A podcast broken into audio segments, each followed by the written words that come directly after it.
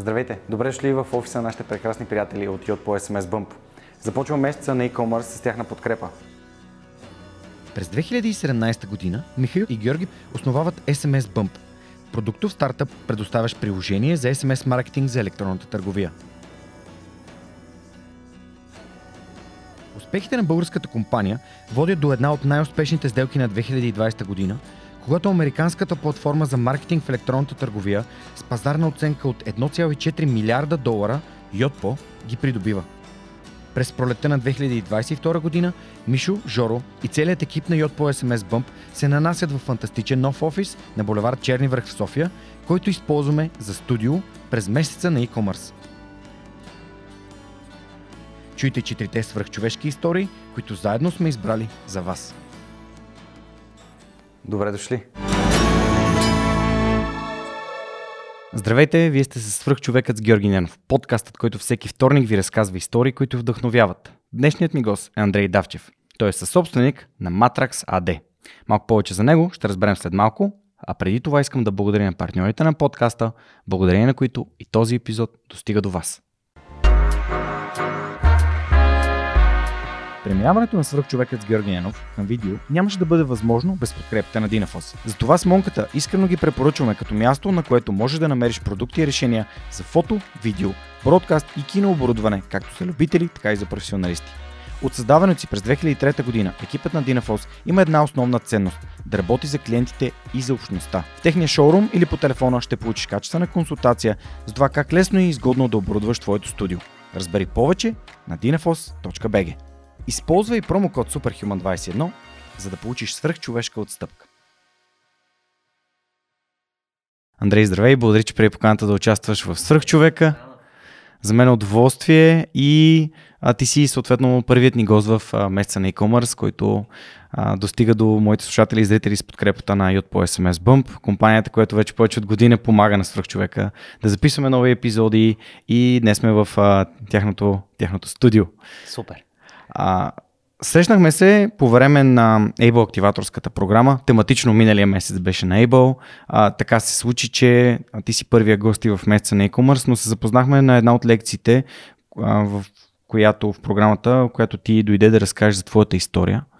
А, и всъщност за мен е много вдъхновяващо да разбере за още един българин, който е отишъл а, да учи в чужбина, учил е, работил е с идеята, че какво да правя обратно в България, след което в един момент казал, абе, прибирам се и тук а, виждаш потенциал и сега развиваш а, такъв а, бизнес като Matrax. Така че, а, моля те, разкажи с няколко думи за себе си, а, кой си, с какво се занимаваш а, и после ще се върнем хронологично, за да проследим и твоята история. А, добре, нека аз ще дам една кратка хронология и след това вече можем да задълбаем там, където ти искаш. 96-та година, когато бях на 17 години, напуснах България и отидох да уча в, в Штатите. Завърших бакалавър по економика в Васър коледж в Нью Йорк и 2000 година моята кариера започна. Започнах на, на Уолл Стрит, нещо, което тогава беше много лъскаво и привлекателно в моите очи, където прекарах колко? 5, 5 почти 6 години. Реших, че не е моето, всъщност, в края на краищата. 2005 година се преместих в Лондон, завърших магистър MBA в London Business School и от 2007 година насам съм в така, сферата на дигитален маркетинг, e-commerce, търговия.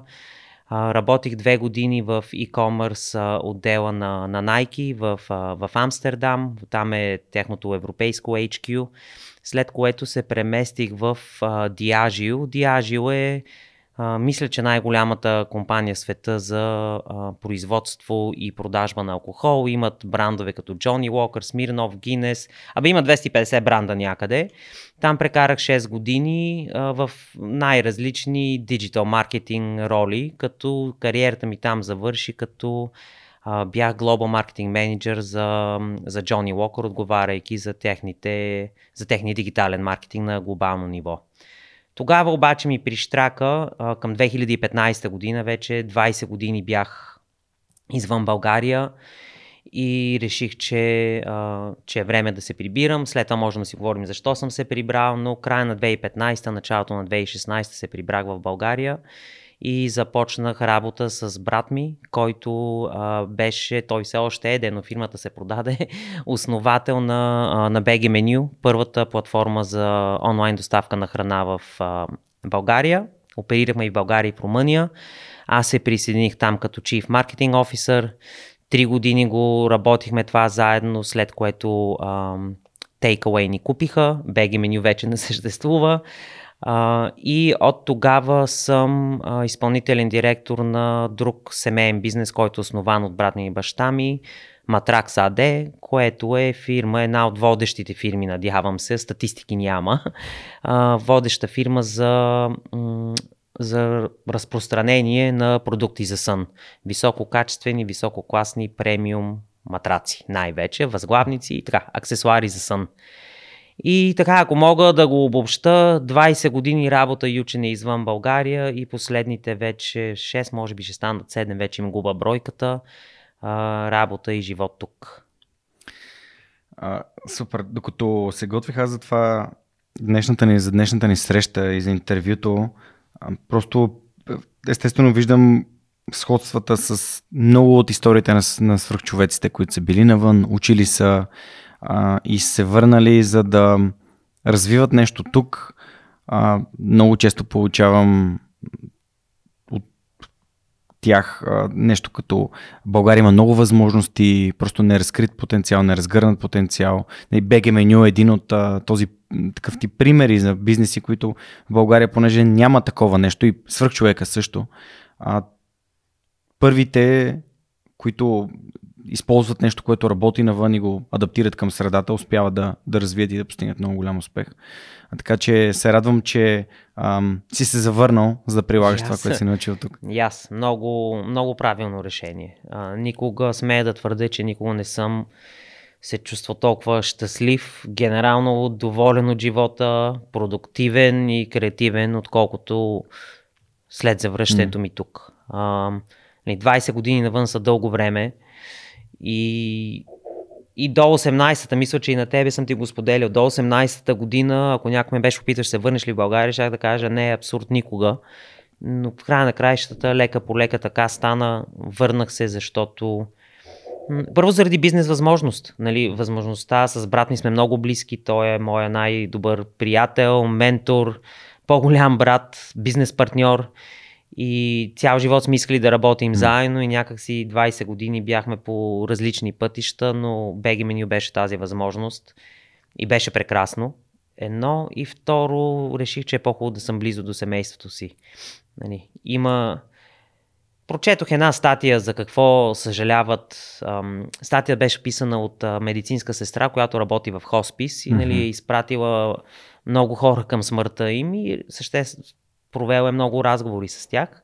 Написал книга за какво съжаляват хората на смъртно си легло и едно от нещата беше а, не прекарах достатъчно време с хората, които обичам.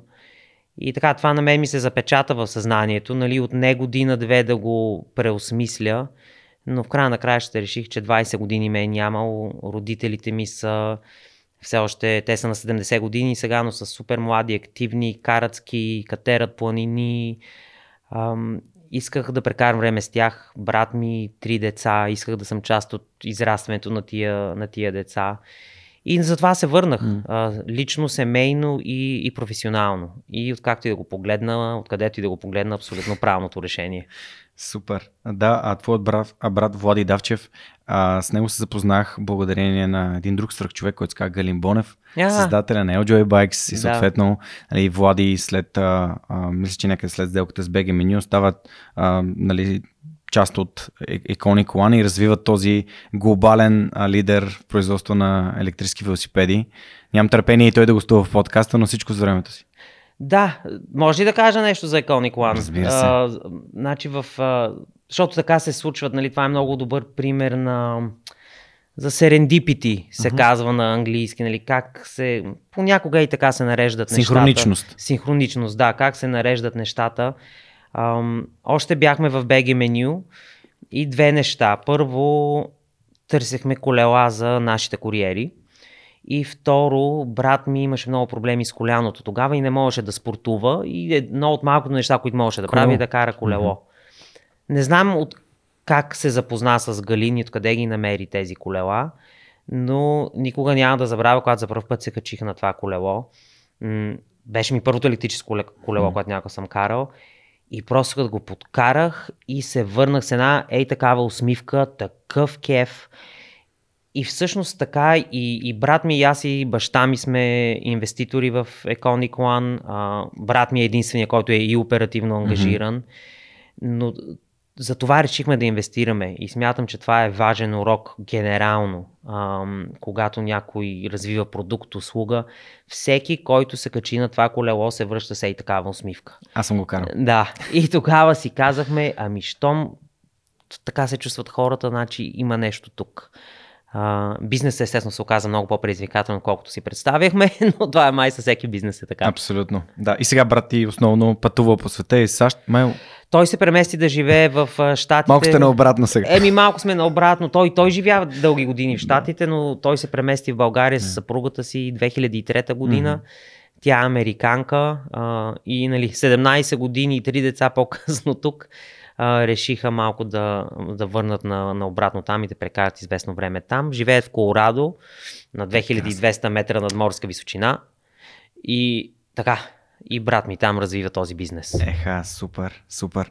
А, много се радвам, аз си мечтая за Мечтая си за Колорадо, а, за да карам в а, Аспен и там по... Е, уникално. В Аспен не съм ходил, но навсякъде Бивър Крик, тия са... места, които са... Уникални са. Абсолютно. Аз много обичам а, да карам ски и това е хоби, което а, явно споделяме. О, да. И от 2-3 години пантенето. А, ами имам един приятел, когото искам да поздравя. А, Тането от а, зона, рестарт зона 82 в Пампорово. Тането от Чепеларе, който всеки път ме навива, като отидем на Чепеларе и Пампорово да ходим да пантим заедно, ама а, за мен ските са да се спусна. Просто О, да се спусна по пистата. Аз си мислех, аз карам ски от 4 годишен, ама за пантенето мога да ти го продам. значи ние започваме да пантим, когато иде локдауна. Да.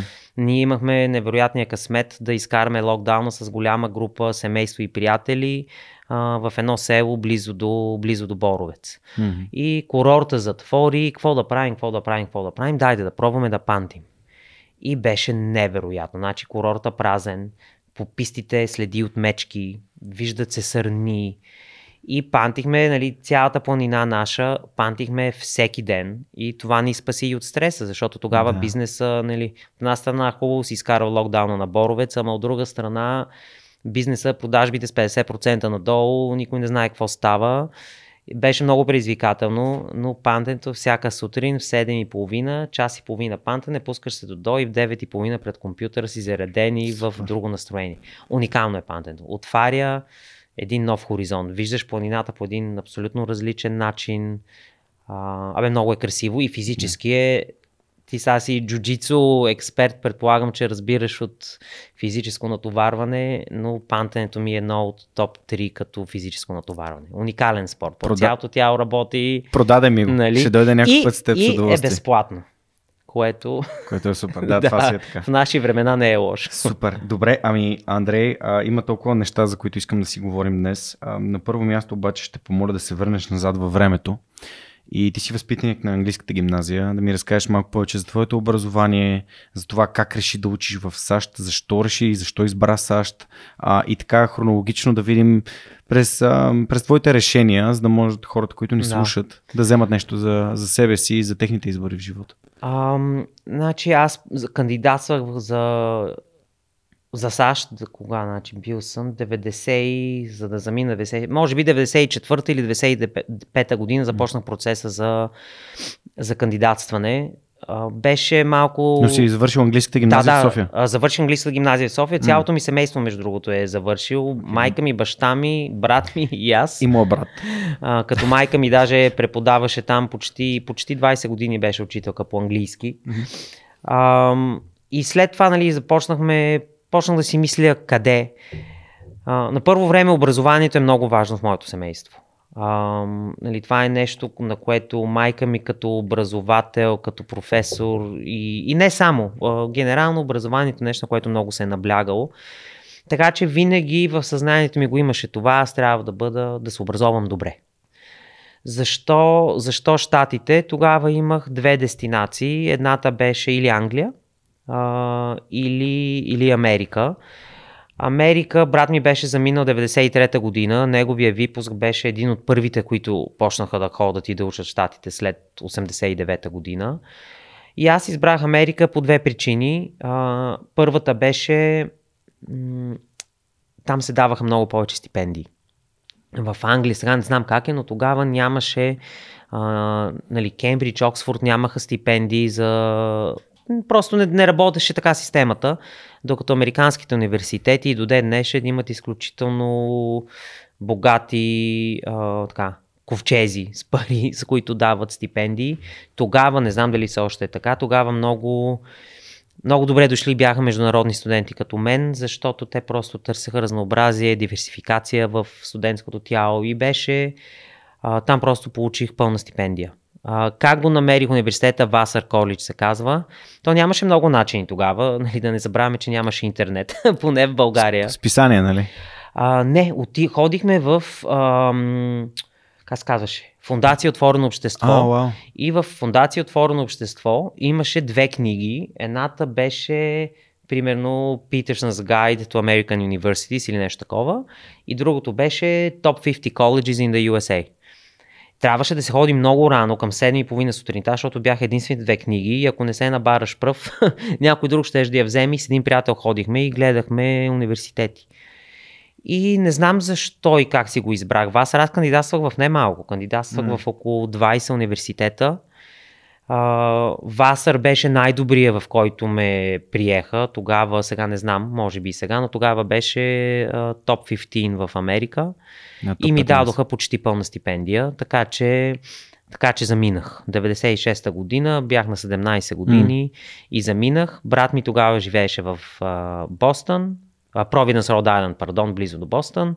Аз за Васър се намира в един град Пакипси, малко извън Нью Йорк. Mm-hmm. Беше много трудно и предизвикателно.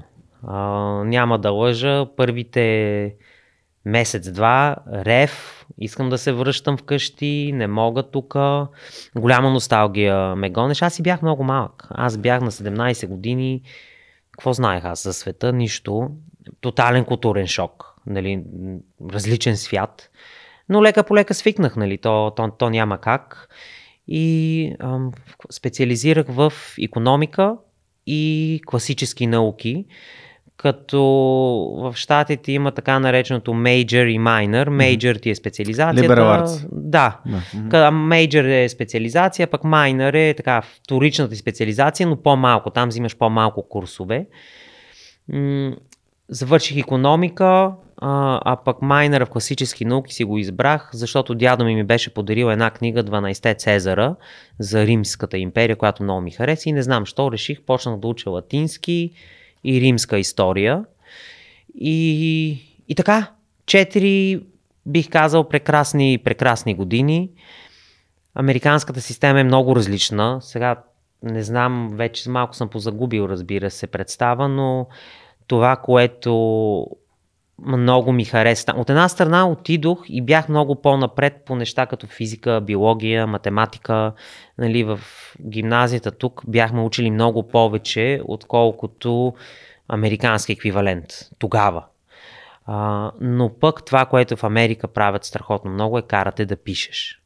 Значи там изпити, естествено, взимах доста изпити тестове, но едно 50, 60, 70% от работата беше писане пиши доклади 5, 10, 15, 20, 30 страници и това е изключително ценно. А, просто писането по един друг начин ти работи мозъка, затвърждаваш знания, мислиш, научава се да мислиш по-критично, когато пишеш, да си подреждаш мисълта.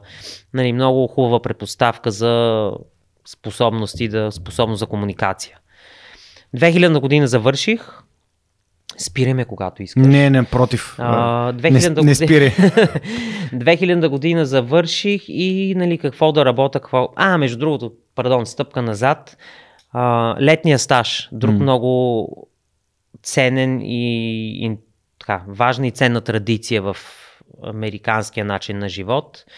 а, по принцип, когато учиш в университет, всяко лято гледаш да работиш нещо.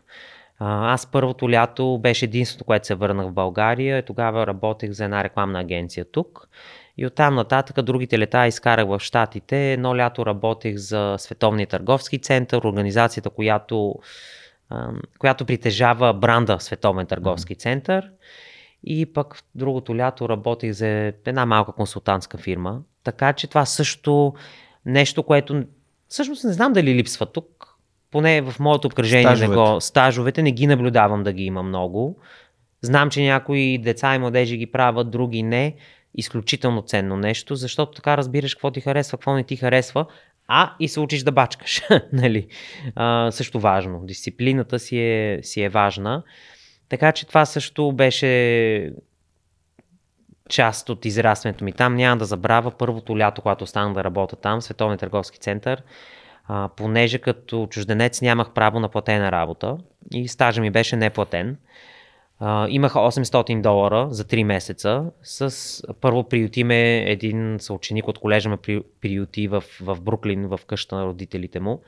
Спах под масата, имаха билярдна зала и спах точно там. Едно дишече под масата, под масата за билярд и 800 долара в Нью Йорк хич не е много. Нищо, че беше 98 година, пак не беше много.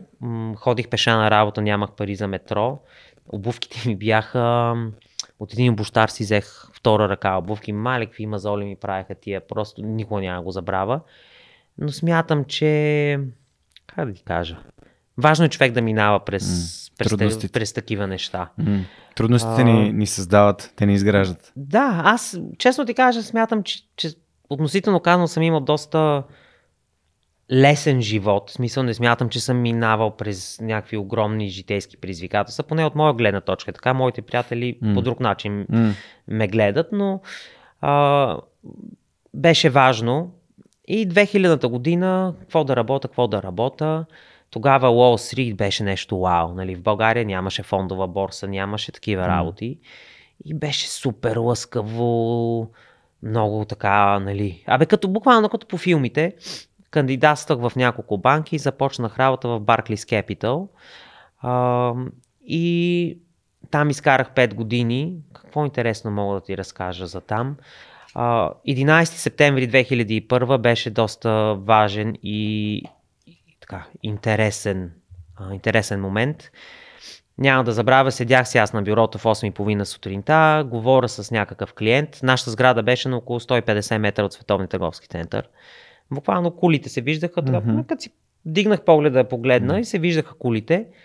Изведнъж чувам някакъв трясък и гледам, почва да вали от небето, да вали хартия. Защото нали, първият самолет да. удари в по-горните mm-hmm. етажи и казвам на клиента, бе знаеш какво, не, нещо се случва в Световен търговски център. Той почна да ме псува, защото имаше някакъв казус и реши, че се опитвам да избягам от да. казуса. Както и да е, затворих му. А, и отидохме, струпахме се с колегите на прозореца да видим какво става. И, нали, цялото небе покрито с хартия. М- горе, горна част на сградата гори. А, така, виждаш как хора скачат от стотния етаж, което не е нещо, което пожелава на някой да види. И, и тогава удари и втория самолет.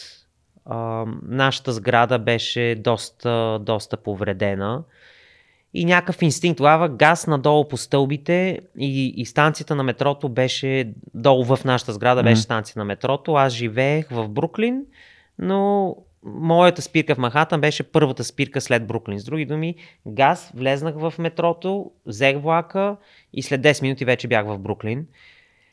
И добре, че действах толкова бързо, защото същата тази станция, когато колите паднаха, беше тотално, тотално затрупана. Така беше, малко ме е срам да си призная, но следващия месец беше интересен. Mm. В смисъл, трагичен, да, и същевременно интересен, защото осъзнавахме, че се случва нещо, което е once in a lifetime. Yeah. Нали? Защо разказвам тази история? Защото и там имаше един професионален урок. Нали, пак с течение, малко синхроничност, малко собствена инициатива.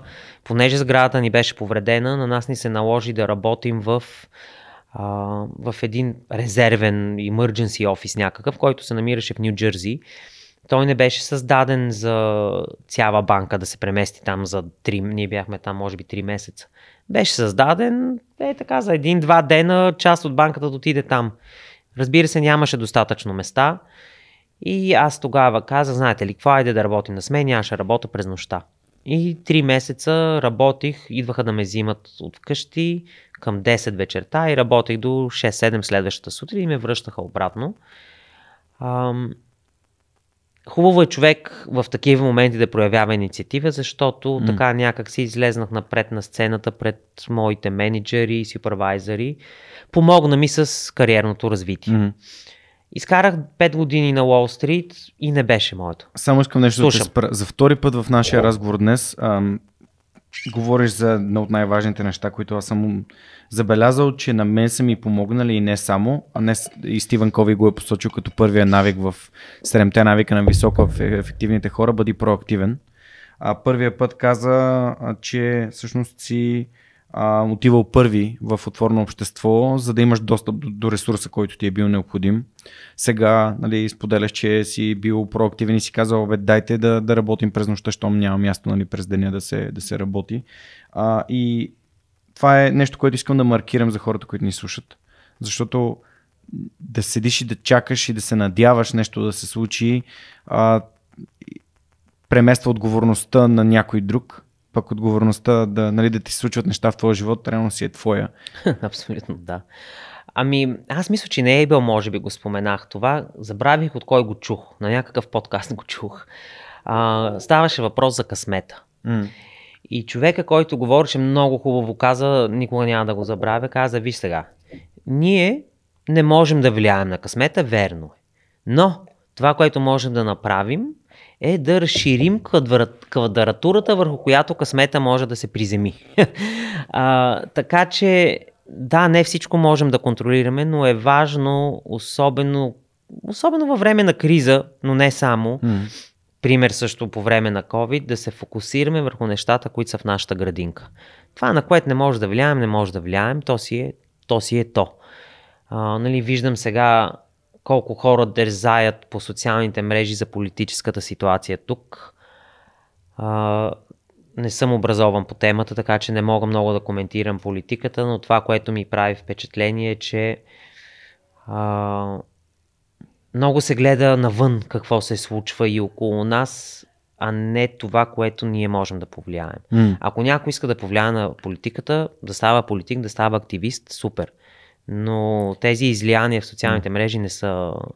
Anyway, да я давам го само като пример, че да. хубаво е да гледаме нещата, на които, които ние можем да променим. Ам... Друго, което ще кажа на темата за инициативата, ако ми позволиш. Да, да, да, и след това ще минем към Уолл Едно от нещата, които ми направи впечатление, когато се върнах в България и почнах да управлявам хора тук, ам, в моята кариера това, с което винаги съм се конкурирал с моите колеги, е винаги сме се борили за най-яките проекти. Нали, примерно, когато, когато работих за, за Джони Уокър и по едно време разглеждахме, нали, спонсорирахме Формула 1 и по едно време се разглеждаше една възможност да спонсорираме там спейспорта на Virgin, на Virgin Galactic. Mm-hmm. И аз отидох при шефа, викам, шефе, дай ми го на мене този проект. Много ме кефи, много е голям, искам го аз. Това много рядко ми се случва в България. Много рядко идва някой от моите служители при мен и казва, бе, Андрей, този проект много е як, дай ми го на мен. Случва се, не е като да не се случва, но е сравнително рядко явление. И така, това беше едно от малките ми разочарования, връщайки се тук. А Много. защо е важно? Според теб, какво е, какво е твоята гледна точка? Защо е важно да искаш най-яките? Защото тук най-яките е синоним на най-предизвикателните, защото са най-големи, имат най-много видимост, което значи, че... Е, да, де. Точно заради това. Ами, защото така, първо, първо така контролираш собствената си съдба. Защото когато ти заявиш желание, те могат да ти го откажат, да, нали? Да. Но поне работиш, има по-голяма вероятност да работиш върху това, върху което ти искаш да работиш. Защото ако не заявиш желание, ще дойдеш и друг проект, който може би няма да ти е толкова интересен. Така че първо заявявай желание за това, което е интересно, за да можеш да работиш върху това, което искаш. И, и второ, това нещо помага с развитието. В смисъл, когато отидеш един, втори, трети път и кажеш искам този проект, на четвърти и петия те ще дойдат при теб и ще го дадат даже без да си го поискал. А, и затова е важно. И пак нали, по темата контролирай това, което можеш. И ако можеш ти да заявиш желание за проект, има по-голяма вероятност да го получиш, отколкото ако не го заявиш това желание. Нали? А, а и е важно, важно и за компанията. Важно е, за компанията е важно върху големите хубави проекти да работят хора, които искат да са там, а не на които им е набутано на сила. Абсолютно съм съгласен с теб. И пак е проактивност. Това си е Да, проактивност. абсолютно. А, това е един от най-ценните уроци в живота ми, свързан с ам, Serenity Prayer. А със сигурност ти е попадал. И God Да. grant me serenity to accept the things that I cannot change, Да. the courage to change the ones that I can and the wisdom to know the difference. Нали? А, Господи, дай ми смирението да, ам, да приема нещата, които не мога да променя, а, смелостта да променя тези, които мога и мъдростта да ги разли, да различавам едното от другото. А, без, безкрайно ценен урок, който дойде в моят живот 2015 година и оттам насетне а, не губя енергия в съжаление и притеснение, защото а, знам кои са нещата или поне се опитвам да, да знам кои са нещата, които наистина зависят от мен, а, да съм на време, тук сме, а, днес е много по-лесно и без никакво напрежение, просто защото в петък сме нагласили студиото и днес записваме с теб. Да, И просто идваме, сядаме и то е готово. Няма, чакай, тук е този кабел, тук е тази камера, тук е тази лампа. Да. Така че благодаря, че го казваш. Добре, връщам те на Wall Street. Ти каза, че просто си усетил, че не е моето. Има Мгм. много близък приятел, който след а, години в а, а, сливане и придобивания на Wall Street и едни 16 до 18 часови работни дни, отиде да работи в Apple а, и където живота е, може да е Apple и да е трудно и предизвикателно, но не е Wall Street с тези нечовешки натоварвания. Разкажи ми за всъщност разликата между филмите и това, което виждаш на Wall Street, това, което е реалността и в което се скъсваш и вече в какъв момент започва да нещо да ти казва, бе, това май не е здравословно да си тук или не е за теб или не е Да. изобщо човешко. М- само да кажа, че все пак имам един сравнително ограничен поглед. Ти споделяш твоя опит. Да, което беше вече и преди повече от 15 години. А, така че от моята, от моята си камбанария, какво не ми хареса? Всъщност, а, стреса и натоварването не, не беше лошо. В смисъл, работата си е работа. А, не е това, което, което ме отблъсна. Даже Wall Street ме научи на нещо много хубаво и ценно да ставам рано, защото тогава ми се налагаше да, да съм в офиса между 6 и 6 и половина и си ставах към 5-5 и нещо и оправях се за 10-15, мия зъби, нали, обличам се и тръгвам. А, така че това, е, това беше супер. Това, което не ми хареса е, че не, не чувствах, че създавам стойност. А, имах едни много готини три лъскави екрана пред мене, по, по тях хвърчаха някакви цифрички. Обаче, за кой създавах стойност до ден днешен не знам. А, нали, от една страна, финансовите пазари създават изключително много стойност. Нали, чрез тях а, фирми, компании получават финансиране, достъп до ресурси. Така че финансовата система е изключително важна. Не искам да я омалважавам. Но аз лично бях една малка гайчица в една огромна машина и така и не знам за, чи, за чий живот допринесох. А, и това не ми хареса. А, работата беше доста, доста монотонна. Всъщност аз бях много тясно специализиран. Futures и Options трейдинг беше а, много тясно специализиран. Само 2-3 финансови инструмента разглеждахме. А, и просто да местиш пари отляво в дясно и по средата не, Не беше твоето. не беше, нямах, не допринасях за нищо и за никой. Ам, и за това реших да, да си тръгна. М. Ам, също така тогава вече това ми беше 9-10 година в Америка. Усетих, че Европа ме дърпа малко на, на обратно. А, и другото за щатите, което ще кажа, там начинът по който ходят на вакансия не е човешки. Значи аз имах, а, имах 13 дена отпуска в годината. Като от тия 13 дена, нали, аз за да се върна в България, това са нали, Два. на връщане един ден път, на отиване един ден път.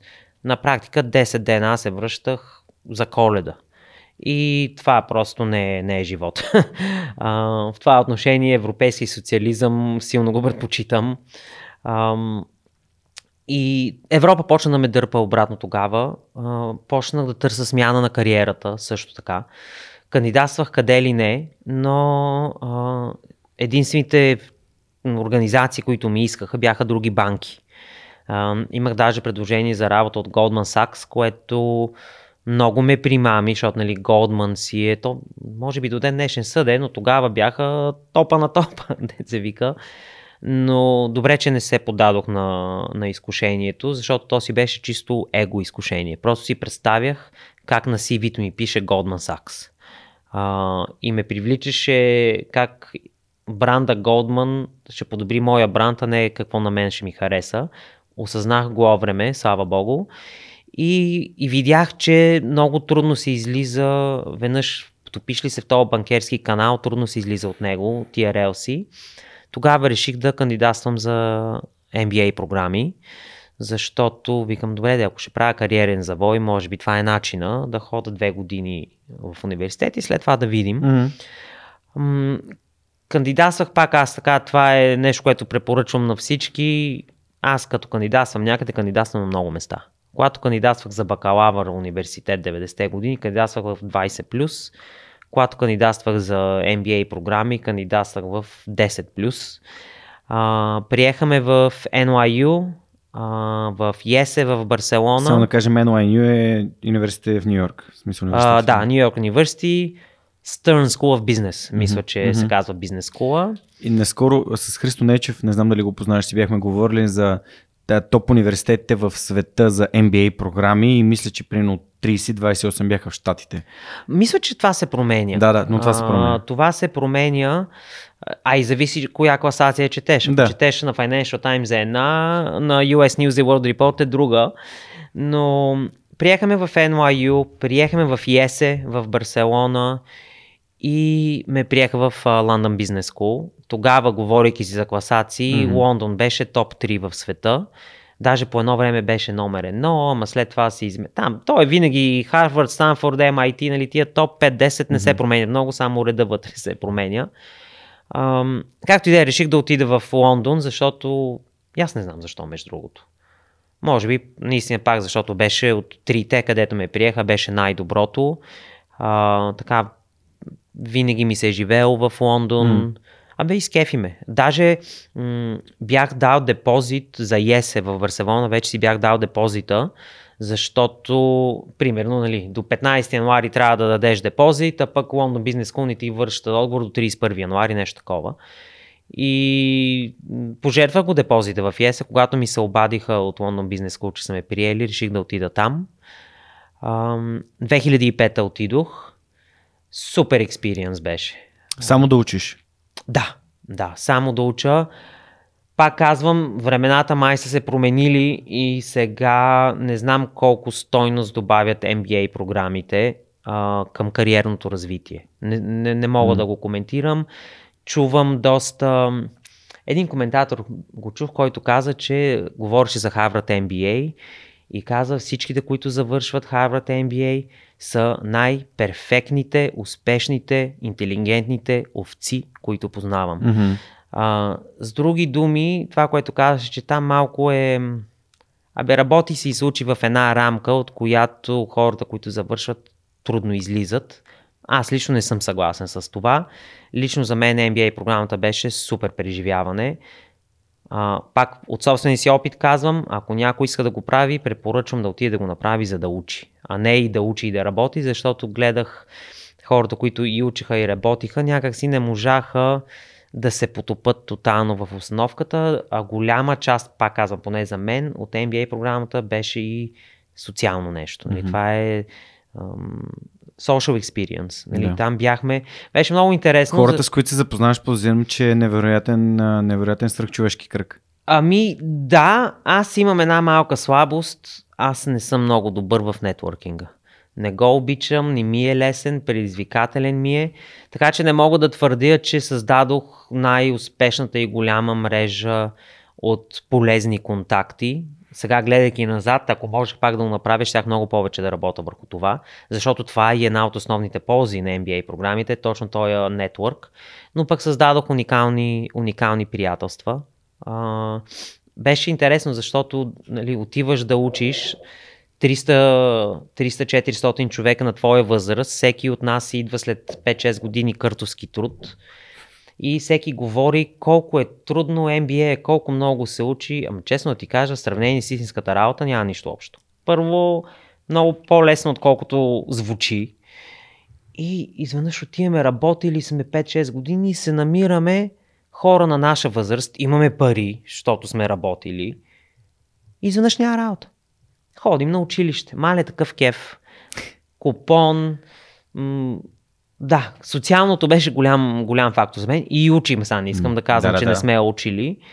А, но генерално беше много полезен и приятен експириенс за мен и ми помогна да постигна основна си цел, която е да промена да промена кариерата си. Успя. В смисъл, къде кандидатства, за да продължиш и как, как реши да занимаваш изобщо с тази маркетинг, маркетинг част? Ами, къде? Първо кандидатствах в консултантски фирми. Имах предложение за работа от McKinsey. Слава богу, че не го приех. А, Защо? Макинзи има хора, които са гостували в подкаста, като Евгения Пева и Траян Трайнов от Заедно в час. И не само. Ами, защото хора, много, значи, от, от моя клас, от моя випуск, Да. около Просто ми е интересно, нали? 40% от хората отидоха да работят или в консултантски фирми като McKinsey, И или, Boston Consulting Group, или да, да, Да, да, BCG, да. Bain, тези, или Investment Banking. И не, ами, не знам, хората, които аз познавам, не бяха хепи. Много пътуване, много работа, но това, което им липсваше и което смятам, че и на мен щеше да ми липсва, е усещането за крайен и дългосрочен принос. Това, от което много от тях ми се оплакваха, е, че отивам при клиента 6 до 12 месеца интензивна работа с клиента и след това си тръгвам.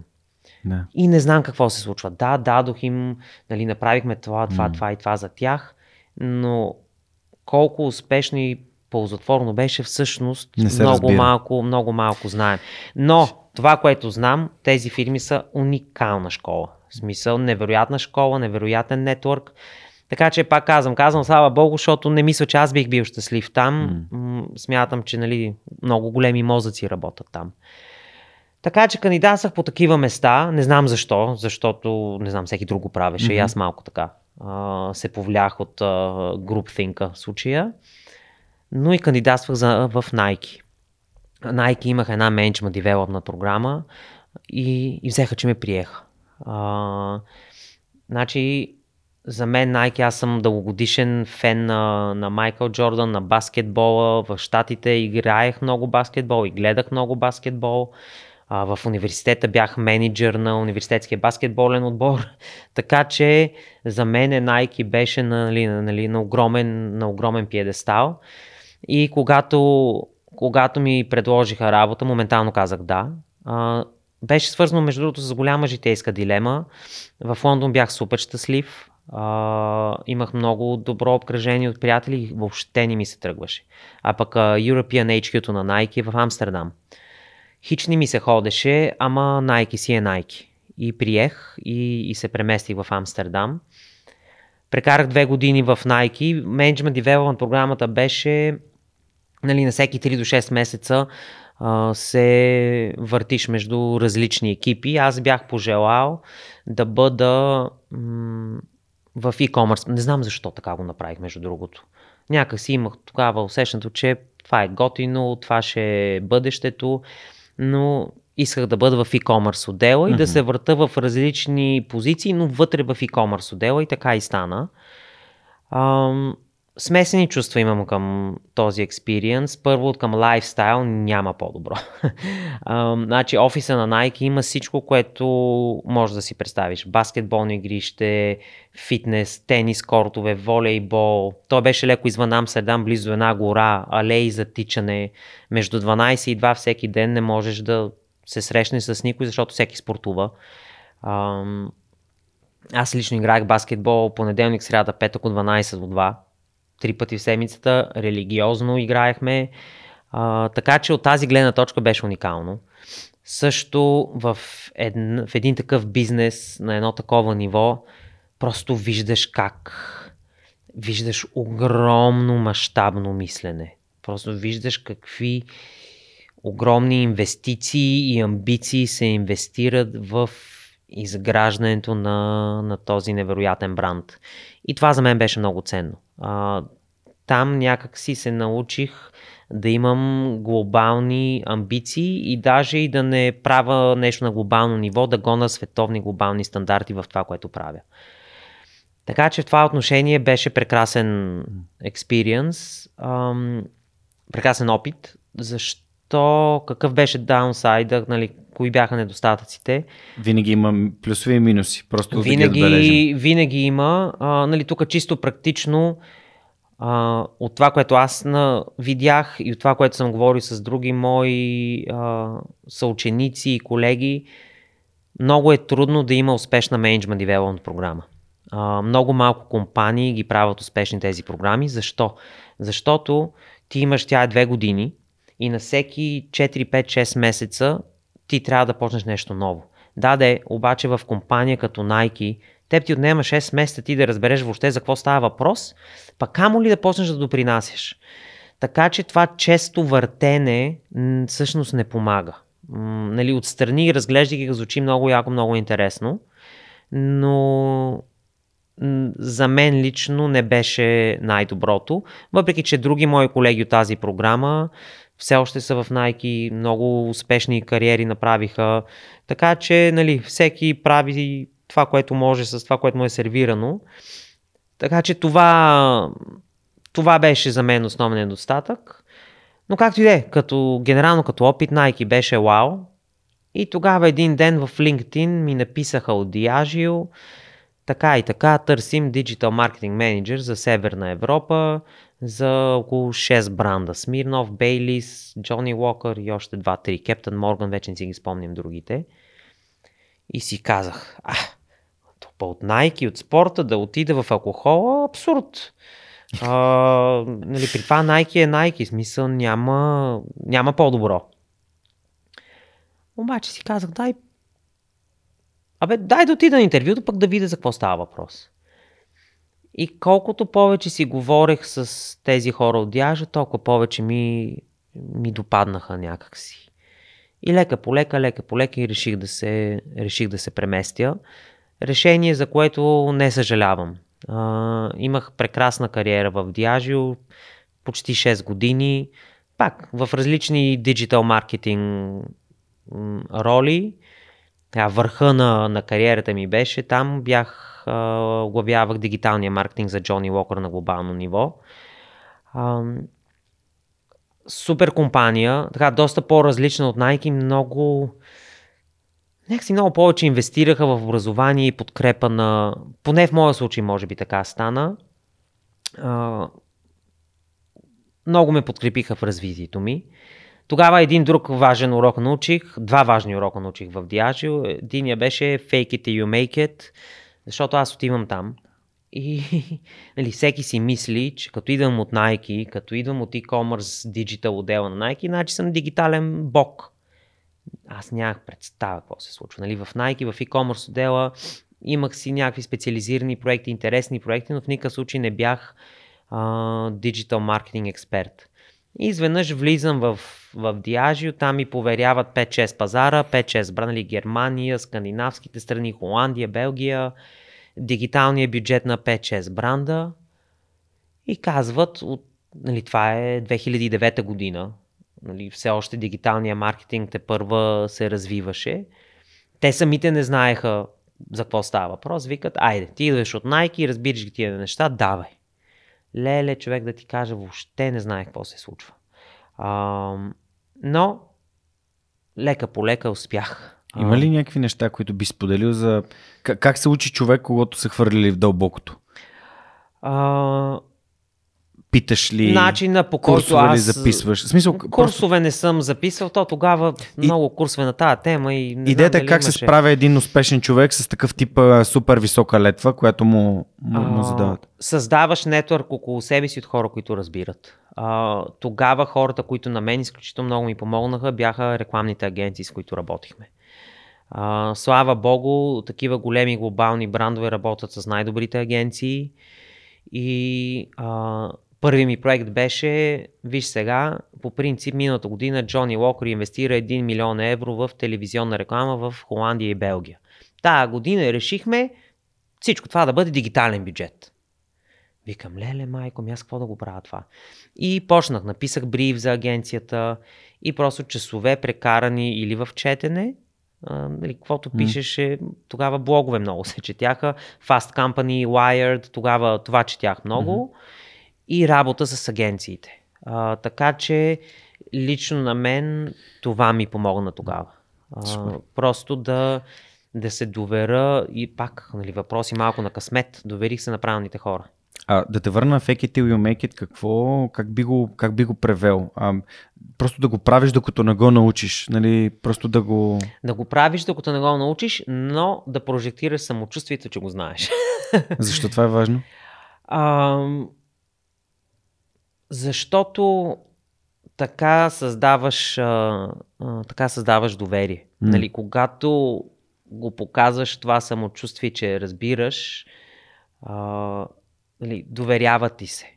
Но важно е, ти можеш да го показваш това самочувствие. Ако вътрешно не го усещаш, важно е да знаеш, че не разбираш. нали, важно е да знаем какво не знаем.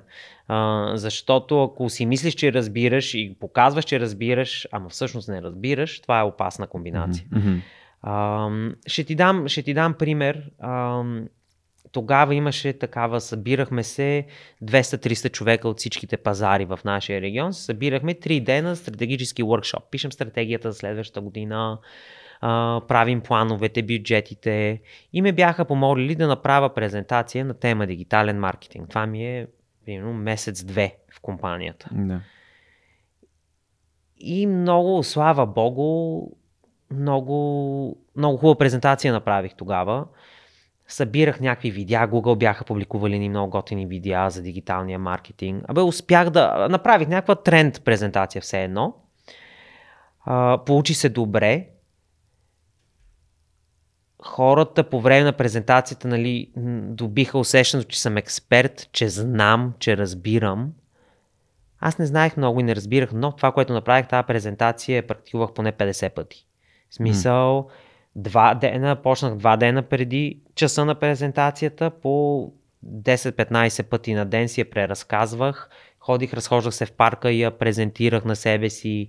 В стаята си, хотелската стая, презентирах на себе си. Нали, пред други хора няма презентирах, може би това ще да е добре. Но Нали, пак, ако нещо не знаеш, поне направи другите неща, които са възможни. Или изгради нетворк от експерти около себе си, или малкото, което знаеш, го тренирай, практикувай, развивай. И затова е важно. Мгм. А, мислиш ли, че този тип похват, защото в началото на подкаста доста задавах въпрос, доста често задавах въпроса колко важно е да вярваш в себе си и така пак се връща към мен напоследък това, че в Америка просто самата култура е такава, че хората повече си вярват. А пък тук сякаш в България и като частност в Източна Европа малко си не се дооценяваме, подценяваме се, нямаме увереността да кажем това го знам, знам, че това не го знам, но ще го науча и ще се справя с това. А, и, и понеже ти насочи темата на там ми е важно, защото си работил много време и в, в САЩ, образованието ти реално е а, идва от там. И мислиш ли, че си си го взел от, от тази култура? Не мога, не знам. Или А, просто си го носиш, то си е част от теб и винаги Аз и е не било. смятам, че имам някаква безкрайна вяра в себе си. Дълги години много се борих с това, между другото. А, нали, може би сега, аз и до ден днешен не си вярвам на 100%. А, нали, често ме гонят съмнения, питам се правя ли всичко, което е възможно, какво пропускам, какво липсва, какво забравих, какво мога да направя по-добре. А, така че самообичуването си е част и от моята психика. Ам, но мисля, че до голяма степен съм го взел от родителите си, М. от, а, от образованието си и от примерите, които имам около себе си, най-вече от брат ми, от баща ми, които са нали, предприем баща ми, основа с първия си бизнес 92 година. Нали, той е оригиналният предприемач в семейството. Ам, сега не, не знам, не познавам много хора, които си вярват на 100%. А, аз лично не си. А, не си вярвам, но това ми е полезно. М. Защото понеже не си вярвам на 100% и постоянно се питам какво още, какво още, какво още, този въпрос е много полезен. Ако си вярвах на 100%, тогава има опасност да... Това е края. Ми не, ама просто има опасност малко да кажа, да, да станем небрежни, да си повярваме прекалено много. Не смятам, че е края, но а, аз постоянно търся баланса в това. Доколко си вярвам, доколко не си вярвам. Не, края е просто А. да мислиш, че знаеш всичко. Просто това е края. Да. Това, това имам предвид. Да. Добре, а, след тези почти 6 години в а, какво те, все пак ти си на много висока управленска позиция в световен лидер нали, на, на пазара, на който работиш. Какво те накара да кажеш довиждане Амстердам и да се прибереш в България? Комбинация от лични и професионални причини. В Джони Уокър наистина бях много, така, чувствах се много постигнал. Едно, един от последните ми проекти, понеже направихме едно тотално ребрандиране на, на, на марката, нова, нова работих по една рекламна кампания, която в последствие се лончна в 130 държави и, и там беше важно да накараме инвеститорите в защото Джони Уокър е най-големия бранд в портфолиото на Diageo. Това е бранд за 2 милиарда плюс долара, много цен, нали? То е, как се казваше там, скъпоценния камък в короната и последните няколко години не бяха добри за, за Джони Уокър и тогава, когато я правихме тази кампания, инвеститори трябваше да повярват. И аз организирах, така по стечение на обстоятелства така се случи, пак всъщност с проактивност, но а, бях отговорен за организиране на инвестиционно събитие в HQ-то на Diageo в Лондон, на което събрахме сигурно няколко трилиона долара. В смисъл хората, които дойдоха, управляваха огромни, огромни пари и им представихме новата посока на бранда Джони Уокър. И това така много ме забелязаха с М. това, защото това беше огромно събитие. В смисъл, организираше се 8 месеца. Пак говорим, това са най-големите инвеститори в компанията и нали, CEO-то, CFO-то, всички бяха там. Беше, беше важно нещо. Така че от една страна чувствах се на върха на кариерата си нали, в, в този момент. Но организирайки, организирайки това, аз вече знаех, че ще си тръгна. А, и може би затова успях да го направя толкова успешно, защото не бях обременен с чак толкова много тежест. Нали? Знаех, че си тръгвам след това, а, но пък вкарах много усилия в него. Защо реших да си тръгна? Първо, а, умръзна ми корпоративното. Колкото на каквато и позиция да съм бил, първо не съм управлявал хора, управлявах много агенции, но нямах екип собствен. А, ние бяхме глобалния екип на Джони Лока, беше много малък. Бяхме 15 човека, я имаше, я нямаше. Ам, в където и да си в една такава корпорация, освен ако не си нали, на върха или близо до върха, ти си пак една малка гайка в една голяма машина. Да, може да кажем, че аз бях нали, най-лъскаво казано Global Head of Digital. Обаче, над мен имаше едно 10 човека, които взимаха финалните решения. В никакъв случай не съм взимал аз финални решения. Ам, и осъзнах, че с мен или без мен на тях им е се едно.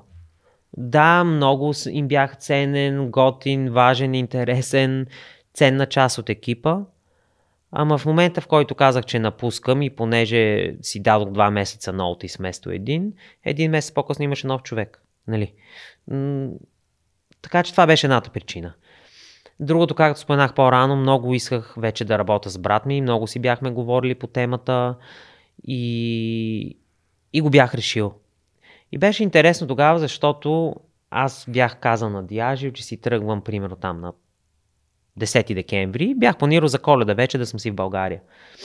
И октомври месец брат ми ми се обажда и вика, абе, знаеш какво, не съм сигурен, че трябва да се прибираш. Тук в BG меню се случват някои неща. Бизнеса не съм сигурен доколко ще бъде успешен. Така че нали, не мога да ти гарантирам, че ще се върнеш в успешна работеща или съществуваща фирма. Викам, брат ми не ми говори глупости, вече съм го решил, утре си подавам оставката, въобще не ме, не ми не. говори. И, и така, не, слава богу, че не го послушах а, тогава и си подадох оставката и просто исках, да, исках вече да се връщам в България. А, баща ми имаше рак година преди това. А, слава богу, всичко е наред, чука на дърво. А, и вече знаех, че всичко е наред, но някакси тази негова диагноза Абе, възбуди в мен някакви емоции, които не ги бях осъзнал, не ги осъзнах напълно, но просто лека по лека почнах да усещам това тегляне обратно, обратно към България. Исках да съм си с семейството, исках да съм с децата на брат ми и исках да работим заедно. И исках да работя в място, където имам skin in the game.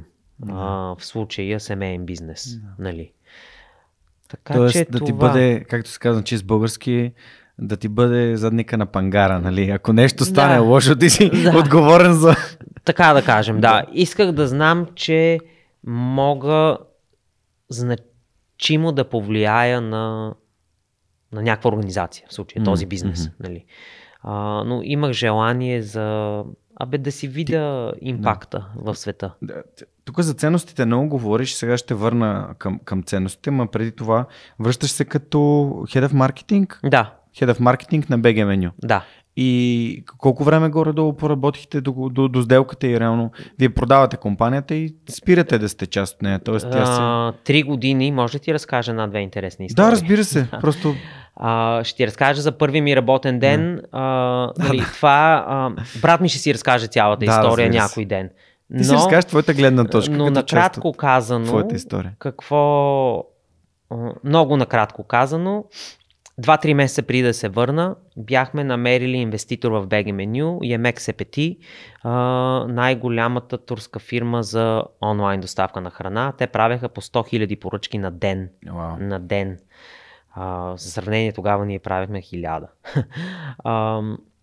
и те бяха, имахме договаряне с тях, те ще инвестират лека по лека в нас с оглед на някакъв buyout, 3 годишен buyout, като вече, докато сделката се случваше и документираше, те ни бяха дали а, оперативни, оперативни заеми, за да можем ние да си финансираме дейността, докато се пишеше договор едва ли не.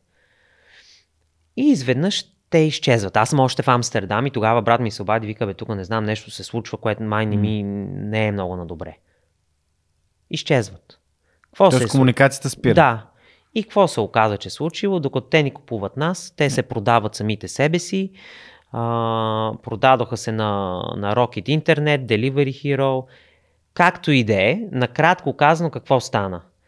Вместо те да инвестират в нас и да ни купат, понеже те междувременно те се продадоха, нашия най-голям конкурент Foodpanda, чрез тях добива миноритарен дял в нас и придобива всичките ни дългове. Тези оперативни заеми, които след това трябваше да бъдат конвертирани в equity. Да. Както и да е, на първия ми работен ден, брат ми е със съпругата си още в Штатите при нейните mm. родители за коледа и нова година. Моя първи работен ден, примерно 5 януари, от Rocket Интернет се обаждат на брат ми и казват имаме миноритарен дал в твоята фирма, дължиш ни половин милион евро, знаем, че нямаш пари, сливаме се. нали, hostile takeover. Така, да, това беше... Hostile takeover, само да преведем, че ми се карат понякога за чуждиците. Това е... Да, извинявам се. А, непри, а, агресивно придобиване. Неприятелско придобиване. Да, с други думи, не по наше желание. А, абе, буквално обадиха му се и казаха, взимаме ти фирмата.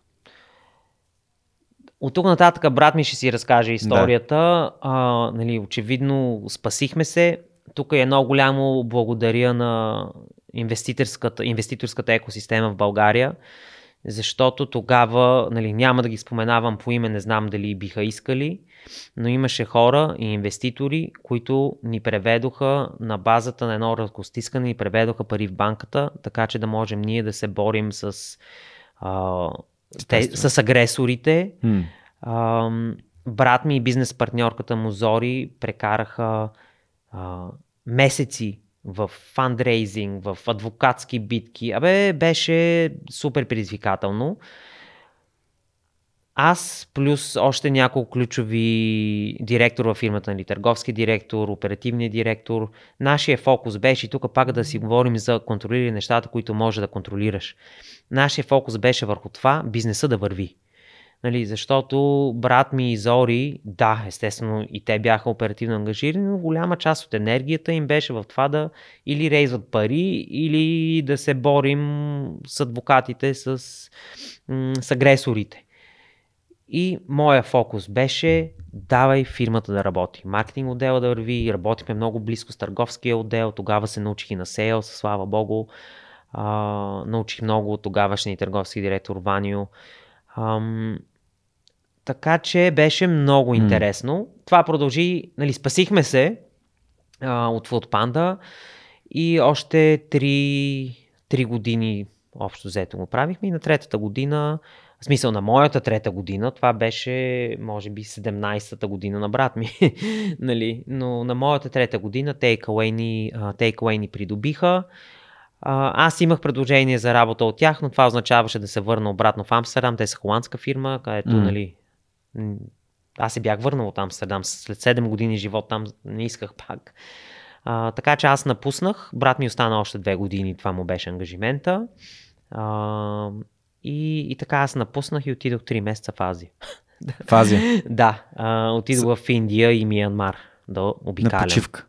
На обиколка, да, разтовариш. да, почивка, обиколка. Ми винаги ми е било мечта и беше прекрасна възможност да го направя. Вау. Това е, това е много, много интересна история. А, за, ти разказа, нали, в, а, в активатора също тая цялата ситуация с този, а, с това придобиване по неприятелски, по неприятелски начин. А, в какъв момент реши да ак- активно да се присъединиш и към компанията на, на баща ти и брат ти, нали, Матрак Саде? А, След като се върна или след като си се го мислил? върнах от Азия, мислех го малко, ама не знам колко сериозно. В смисъл, смятам, че винаги, винаги там щях да отида. В смисъл, съдбата си ми беше там. Нали, поговорих с, поговорих с различни предприемачи тук, евентуално да се присъедина към тях. Но в края на краищата, поне в моята гледна точка, семейното си е семейно. А, нали, брат ми и баща ми са... Брат ми от години не е оперативно ангажиран с Матракс. А, баща ми все още е. Най-вече финансово М. нали, следи кешфло, което е много, много важно, разбира се. Ам, присъединих се вече не мога да кажа коя година, 3 години, 2019 да кажем. М. А, като тогава имахме, ние имахме дългогодишен а, CEO, Марин, а, който сега между другото е партньор в Fitosha Ventures, Мгм. но той беше дълги години наш изпълнителен директор. Аз се присъединих а, най-вече първата ми задача беше да разрасна бизнеса в Румъния и така да работя с маркетинг екипа за оптимизация, подобрение и така нататък. Но Марин реши няколко месеца по-късно да той и бекграунда си му е на финансов, а, реши да се присъедини към Vituša Ventures. И аз не смятам, че бях готов да бъда CEO тогава, в никакъв случай. Ама, нали, щеш, не щеш. Skin in the game, нали искаш Skin- skin in the да, game? Skin in the game. Така че поех управлението на фирмата на 1 март 2020 и, и на 13 Усещам на март, да, това. и на 13 март ни заключиха. А, нали, говорих, говорихме си за MBA, за. London Business School, Harvard Business School.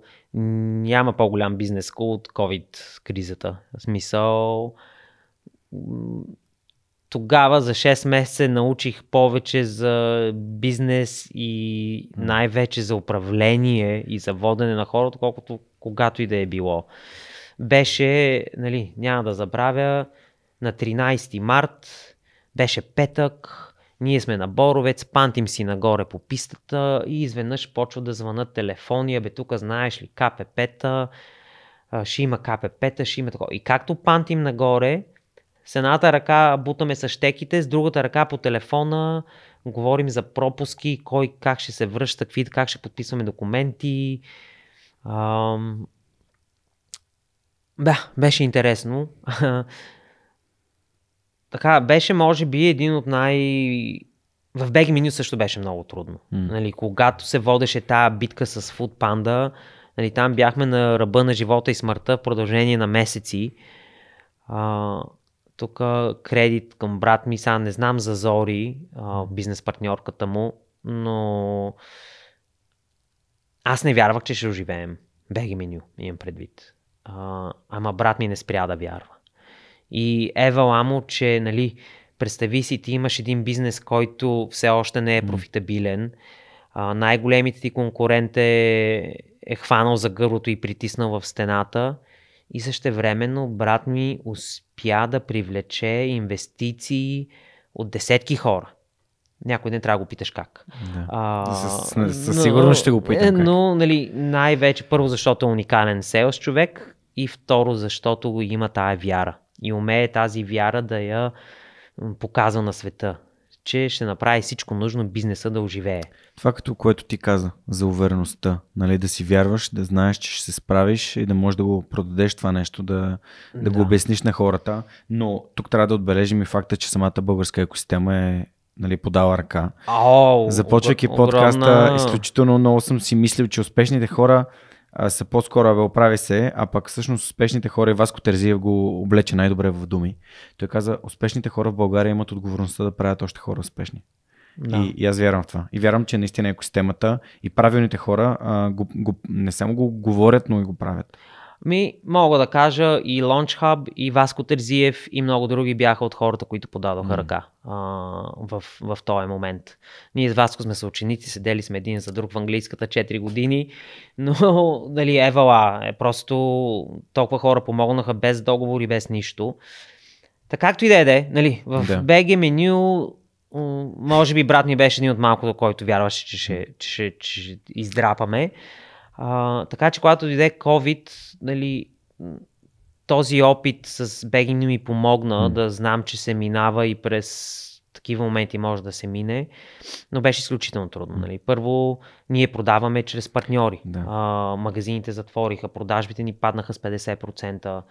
А, а нали, ние сме търговски бизнес. Ако продажби няма, няма кеш. Нали, не е не притежаваме фабрики, някакви огромни активи, които, срещу които може да вземем yeah. пари. Просто нашия бизнес Стока, е тър... стока. Стоката се продава. Или се продава, или, или не се, се продава. продава. Ам, може ли да задобая малко да разкажа една-две истории за тогава, където така, лично аз много научих. Първо, ние не знаехме какво да правим. Колкото повече такива истории разказваш, толкова по-ценен не става подкаста, така че Андрей, благодаря. Ам, ето никой не знаеше. Ни, не, не, първо си мислихме, че ще умрем. А, да, нали, нали, ми, миехме най-лоновите турбичи, ги пръскахме с дезинфектант. Нали. Малека си спомням какво беше. Но ам, първото, което направихме, а, нали, менеджмент среща всеки ден. А, дистанционно, разбира се, но всеки ден среща с менеджмент екипа. И... Колко души бяхте? 6, 6-7. Mm-hmm. Нали, аз, маркетинг директор, търговски директор, финансов, логистика и още един. Mm. 6-7 човек. Всеки ден срещи и, но, и почнахме да викаме, дайте да търсим нови начини на продаване. И какво ли не пробвахме? Пробвахме да продаваме директно на фирми и през HR отделите. Пробвахме да продаваме онлайн, нещо, което нали, ние сме дистрибутор, работим с магазини, mm-hmm. не продаваме директно. Когато yeah. пуснахме един-два продукта онлайн, всичките ни партньори стигнаха на възстание. Не само партньорите, собствения ни екип също. А, хората от немай къде, нали, много грешки допуснахме. Хората принудителен неплатен отпуск, а, което не мина добре, разбира се. А, намалихме заплатите. Значи намалихме заплатите на, на служителите с 20%, на менеджерите с 25%, на борда. На борда сме баща ми, аз и един наш бизнес партньор и съосновател. Трима сме, нашите заплати с 30% ги намалихме. Ам, и почнахме с всякакви стратегии за дигане на продажби. Ходих и говорих с агенти за недвижими имоти, с Unique Estates, опитахме да направим партньорство, да продаваме през тях. Какви ли не неща, много малко проработиха. Но, какво беше ценното? Нашите партньори, нашите партньори магазини, казаха, е, вие па поне имате някакви идеи, някакъв план, защото другите производители, няма да споменавам имена, да бъдем mm. колегиални, другите производители на матраци ни звънат и ни питат, а сега какво ще правим? А ние поне отиваме с някакви идеи и казваме, дайте да опитаме това, дайте да опитаме онова. Така че мисля, че репутацията ни на пазара, която и без това, благодарение на екипа ни е, е, е много добра, тогава мисля, че се затвърди, въпреки че направихме грешки, с които обидихме партньорите, пак казвам, нали, продажбата, mm. он, директната продажба на онлайн хич не им стана приятна, дадохме крачка назад, спряхме го, разбира се. А, но Само тази... да обясним защо. Защото ти реално бизнесът ти е да дистрибутираш през магазинна мрежа и когато ти продаваш нещо директно, а, няма да. смисъл хората да ходят в магазините и да си купуват нещо, което... Ми то има смисъл, защото да. могат да го пробват най-малкото магазин, да. но представи си, че ти си магазин за мебели и ти купуваш матраци от мен. Изведнъж аз почвам да продавам матраци Magniflex директно на крайния потребител. И това, което, от което теб те е страх, че българският потребител, и не само български, че mm. потребителя генерално би предпочел да си купи директно от бранда, нали, от magniflex.bg. Да. А, за това не им стана приятно, а и от 18 години това е нашето обещание към нашите партньори, че ние няма да се конкурираме а, с тях. С, а, няма да се конкурираме Пряко. с тях. Ще дам един пример. Ние имаме шоурум.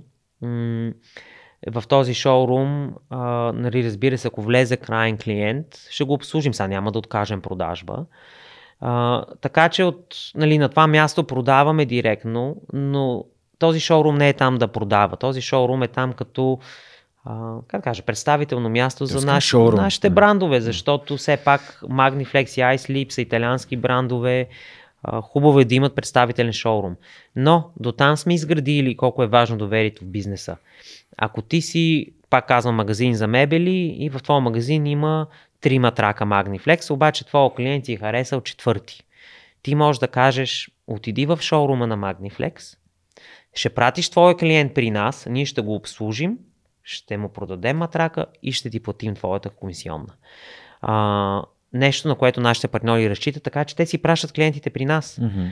А, така че това доверие е супер ценно. Да, нали, имало е моменти, когато сме имали търкания и конфликти с партньори, това е нормално, нали, но а, генерално смятам, че ни се носи репутация като Вярваш ли, че бизнес се прави с хора? В смисъл, защото тук така става въпрос, че не, ти казваш нещо на, на твоите партньори и те, те, има уважението, че ти казваш това, което правиш. Нали? Това е за мен много важно. Дали вярвам, че бизнес се прави? Еми с хората, смисъл такъв, защото ти тук каза колко, е, колко е важно нали, отношението да. с партньорите и доверието, което те имат към теб, ти имаш към тях. Затова... Да, вярвам, но само до някъде, защото mm. бизнеса си е бизнес в края на краищата. Mm. И, и не всичко е човешки отношения. А, нали, в бизнеса не всичко е човешки отношения. Трябва да има разбиране, че една фирма най-вече трябва да гледа интересите на тази фирма, на нейните финансови резултати и на нейните служители. Не всичко е пием кафе заедно и затова правим бизнес заедно. Mm. та, това беше много ценно. Това довери и пак тази проактивност, това, че отидохме при партньорите с тъпи идеи. Нали, идеите 90% бяха тъпи. Ама поне отивахме и казахме, дайте да пробваме това, дайте да пробваме онова. А, това партньорите много го оцениха и смятам, че ни помогна тогава да спечелим пазарен дял. А, но обстановката във фирмата не беше добра. Морала беше а, на доста ниско ниво. Нали, хората получават по-малко заплати. Mm-hmm ам, работят от вкъщи, тези с деца им беше изключително предизвикателно. Страх ги е да не се разболеят, пък други се разболяват и страдат, родители страдат и се разболяват. Нали? Неприятна обстановка. И на всичкото отгоре а, нали, някакво изпълнително директорче, което може би, сега никой не ми го е казвал в лицето, но може би са си казали, той е шеф само защото баща му е собственик. Сигурно го има и това мислене. А, и стана вече август-септември, бизнеса закрепи и ние взехме решение а, да не само да възстановим заплатите на оригиналното им ниво, mm-hmm. но това, което сме удържали, да го върнем с задна дата. В смисъл така, че mm-hmm. никой да не е ощетен. Обаче, преди да го обявим това нещо, преди да кажем хора, възстановяваме заплатите, плюс връщаме mm-hmm. старите суми, реших да направя, решихме а, по инициатива на HR директорка ни тогава да направим проучване за удовлетвореност, мотивация и ангажираност във фирмата. Анонимно проучване, пуснахме една анкета. Майко, като прочетох, бях две седмици в депресия. А, нали, защото там имаше коментари за, за много неща. Много mm. добре структурирана анкета, между другото, беше супер и я правим до ден днешен, си я правим два пъти в годината. Но много ме боля. Това, което прочетох вътре за себе си, просто беше, той няма представа какво прави, той не знае как да приоритизира, пълен е стъпи идеи, само знае да говори, не ми харесва това, не ми харесва онова. А, наистина аз не съм депресивен човек, ама две седмици след това не можех да спа. А, даже прекарах, м- прекарах един уикенд, в който адресирах, значи написах едно 10 страници, в които адресирах всяко едно от оплакванията, които, mm. а, които излязоха от, от това проучване. Какво научих? Първо научих, че обратната връзка, добра или лоша, тя е а, една снимка във времето.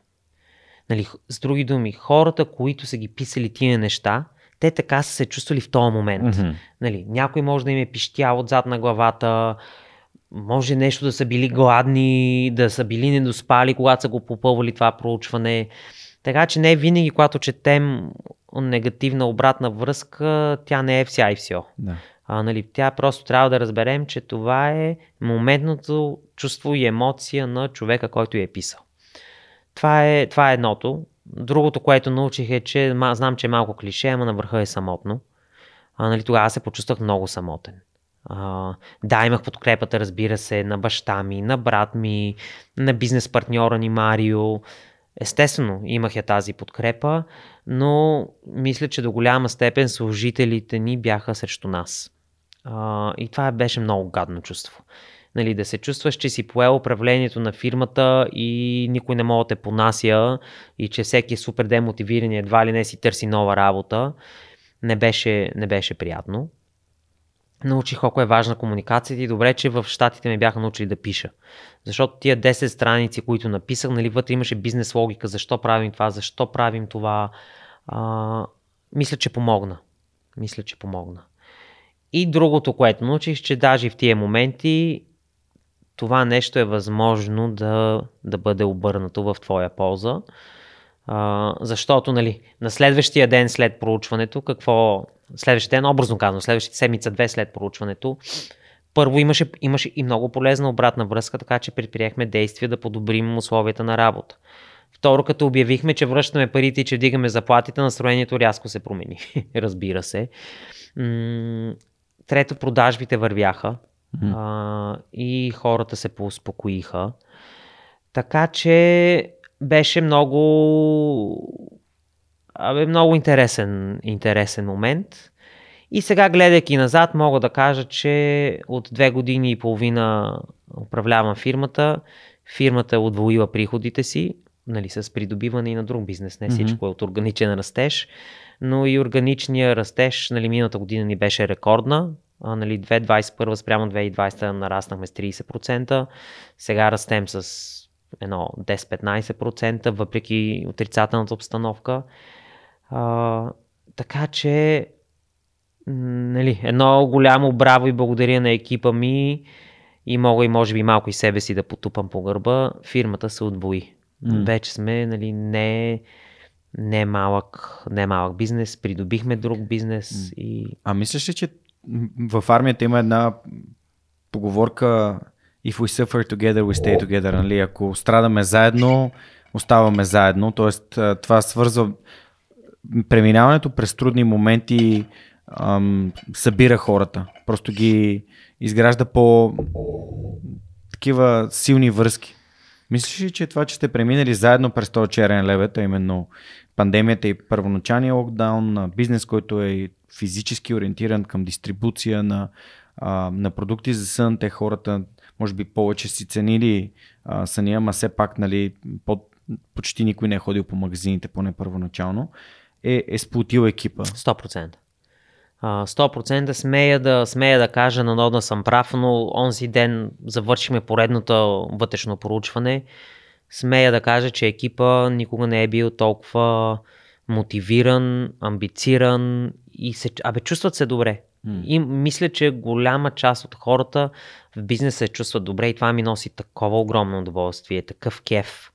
А, такъв кеф. А и за мен беше супер полезно всичко. Смятам, че в тези 2-3 години пораснах и възмъжах повече, отколкото предишните 20. Ам, така че, мисля, че сме един добре работещ бизнес в момента, гоним световни стандарти. Да, от една страна матрация може да звучи скучничко, но от друга страна, първо, добрия сън е един от трите фундамента за доброто здраве, заедно с спорта и храната. И второ, бизнес е изключително интересен. Има маркетинг, има търговия, има внос, има износ, нали? има, има онлайн продажби, има физически продажби. Много як бизнес, много, много се кефа и си е наш. Mm. Просто всяка за мене няма така, малко, не знам дали колегите ще ме слушат и гледат тук, но понякога ги питам как сте днес. Е, нали знаеш, понеделнишко. При мен това го няма. Mm. И го разбирам. Mm. Нали, разбирам от те, аз съм малко по-различна позиция, така че не ги вина и обвинявам, но при мен няма петъчно и понеделнишко. Между другото, като каза, че е един от трите фундамента за здравето, нали, не случайно и нашия бизнес с Repulse, ние още си а, блъскаме там с това устройство с сън а, и съм ти благодарен за подкрепата. Нали, още не сме се възползвали от това да, да дойдем в магазини и изобщо да кажем на хората, бе, искате ли да видите това нещо, то дали ще ви помогне за съня и така нататък. Винаги да направим анкета. А благодаря ти за което за мен сънят е подценяваната супер сила. Това е нещо, което всеки слага на тук на, гър... на гърдите. Един щит и казва аз не спя, аз съм свръх трудолюбив, обаче всъщност ако ти свръх не се погрижи за себе си, а е много възможно съвсем скоро да си свръх болен, да. защото съня е единствения начин, по който човешкия, човешкото тяло и човешкия мозък се възстановява. А, от интелектуален физически труд, така че абсолютно ти благодаря, че го казваш. А, добре, аз сега мисля, че е добър момент да, да включим и въпросите на нашите приятели от SMS Bump, а, които сте подготвени някои доста интересни. Първият въпрос е от Румен. А, какво успя да освоиш от азиатската култура и евентуално да го приложиш в управлението на бизнеса си? um, едно от любимите ми места, когато ходя в Азия, аз ходя често, така, преди пандемията, 5, 4 или 5 години подред, а, ходих в Хималаите всяка година. А, така, това ми е много специално място.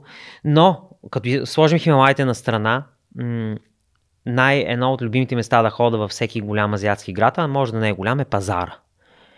Отивам, като отидеш на пазара, мале какъв живот кипи. Значи, там ври и кипи, всеки се опитва да... Ам, как да кажа, всеки се опитва опитва да направи бизнес, да си построи живота, продава, смее се, вика, крещи. А, та, една жизненост, една жизненост и жажда за живот и бизнес има там, а, която не знам дали я освоих от там, но определено ме, ме вдъхновява. Абе да си се кефиш на това, което правиш, знам пак, че е клише, обаче м- като я видиш тая енергия и, и колко е цветно на тия места и си викаш, ей, гледай колко хубав и цветен може да бъде живота. А, така че от Азия това е едното, а, от азиатските пазари. А, да кажем, че е важно да, да скачаме с хъс и с удоволствие в това, което правим. Другото, което не знам дали е точно приложимо в бизнеса, но ми даде много по-голямо спокойствие в тогава, когато бизнеса преминава през криза, е, че 3 месеца аз бях с една раница, която беше колко са? 7 кг да кажем, 7-8 кг. И общо взето, нали, малко преувеличавам, но не е далеч от истината. Изкарах 3 месеца, като изключим трека в Хималайт, където ти трябваше зимна екипировка, с два чифта шорти и две тениски. В смисъл, единия ден носа една, едните шорти, едната тениска, вечерта ги изпирам и докато съхнат носа другите. А, хубаво е да можем да, да успяваме с по-малко. Да можем да се чувстваме добре с по-малко. И ето сега пример в моя маркетинг екип, които са уникален. В смисъл, не мисля, че в индустрията за матраци в България, пък даже на глобално ниво има маркетинг на толкова високо ниво. И ето сега нямат много бюджети, защото нали, ние сме пристегнали малко коланите за нали, в сегашната обстановка, малко по-пестеливи сме, малко по-консервативни сме и тяхната задача е да постигнат повече с по-малко. И успяват. И го могат. Е, сега, примерно, имаме два шоурума в, в а, Румъния и в Куши в Букурещ по един и преди тия шоуруми бяха с едни витрини, и вътре поглеждаш през витрината и гледаш нали, легла и матраци. Какво направиха сега моите хора? Абе защо тия шоуруми да не ги използваме като билбордове? И брандираха отвънка брандираха прозорците на шоурума, така много креативно и готино го направиха. Така че сега витрините не е просто витрина, си е билборд. И, и смятам, че това е много хубав урок и в живота, и в бизнеса, да сме доволни с това, което имаме и да можем с по-малко, ако е нужно. Mm. С по-малко да постигаме повече. И това смятам, че в Азия може да се види на толкова много места, защото нали, ние гледаме ги от тук и си викаме, мале, каква мизерия в тая Индия. Да, на места е мръсничко, бедничко, ама живота си им тече, хората са усмихнати. И, ей, примерно, в Индия па едно бебе не съм видял да реве. Каквото и да си говорим, не съм. И мисля, че това е много, много важно и, и ценно. Искам да маркирам тук нещо, а, понеже съм мислил доста по темата за, за щастието и една част от щастието е това непрекъснато гонене на опашката, което ние не сме единствените в света, които имаме, защото няма да генерализирам, че само България О, се не, случва. напротив, но, е така. А, нали, примера, който ще използваме, в Африка има слънце, няма вода, хората са щастливи, искат да имат повече вода, тук вода колкото искаш, искаме по-големи заплати, в Норвегия пари колкото искаш, няма слънце. No. Нали, и винаги има място, където това е това, за което си говорихме и то е трейдов. Тази, тези плюсови и минуси, предимствени недостатъци, навсякъде ги има. А, и всъщност, да, хигиената може да е по-ниска, хората са просто щастливи с по-малко. Ние тук сякаш всеки, всяко, всяко подобрение е недостатъчно и трябва още и още и още, което е нормално, защото ние сме хора и искаме да имаме повече, но все пак нека да бъдем благодарни за това, което имаме и така да бъдем по-щастливи. Ми, то си е, благодарността си е една от основните предпоставки за щастие. Mm. А, нали, дълго време имах практика, вече не го правя, но всеки ден си пишеха за три неща, за които съм благодарен и ми помогна. А, много, много помогна. Виж, всеки иска нещо. Аз също, аз не съм Буда да съм постигнал просветление, нали? Но моите ключове към щастието са сън, спорт, храна, добри приятели, семейство. И кучето, което осинових. Нали? Но м- да, трябва, трябва да има една базова финансова сигурност. И осъзнавам, че имам повече, отколкото много хора. А, така че не искам да звуча се едно, понеже правя малко по-голяма заплата и съответно мога да говоря за щастие и за това колко е важно да можем с по-малко. Факт е, че съм го изпитал и на собствения си гръб. Mm. Бил съм и беден, и повече, и по-малко, но най-щастливите ми моменти определено не са, когато съм харчил най-много пари. Това със сигурност. Супер. Тук Митко задава един много интересен въпрос, на който ти от една преди малко отговори, ама все пак, какво те държи буден през нощта? Нали, освен ако не си на работа и освен ако не, нали, mm, да. не преживяваш COVID в, в неприятен момент. Ми, виж, постоянно се притеснявам за бизнеса. а, бизнесът в момента е в много добра форма, но глобалната ситуация не е добра.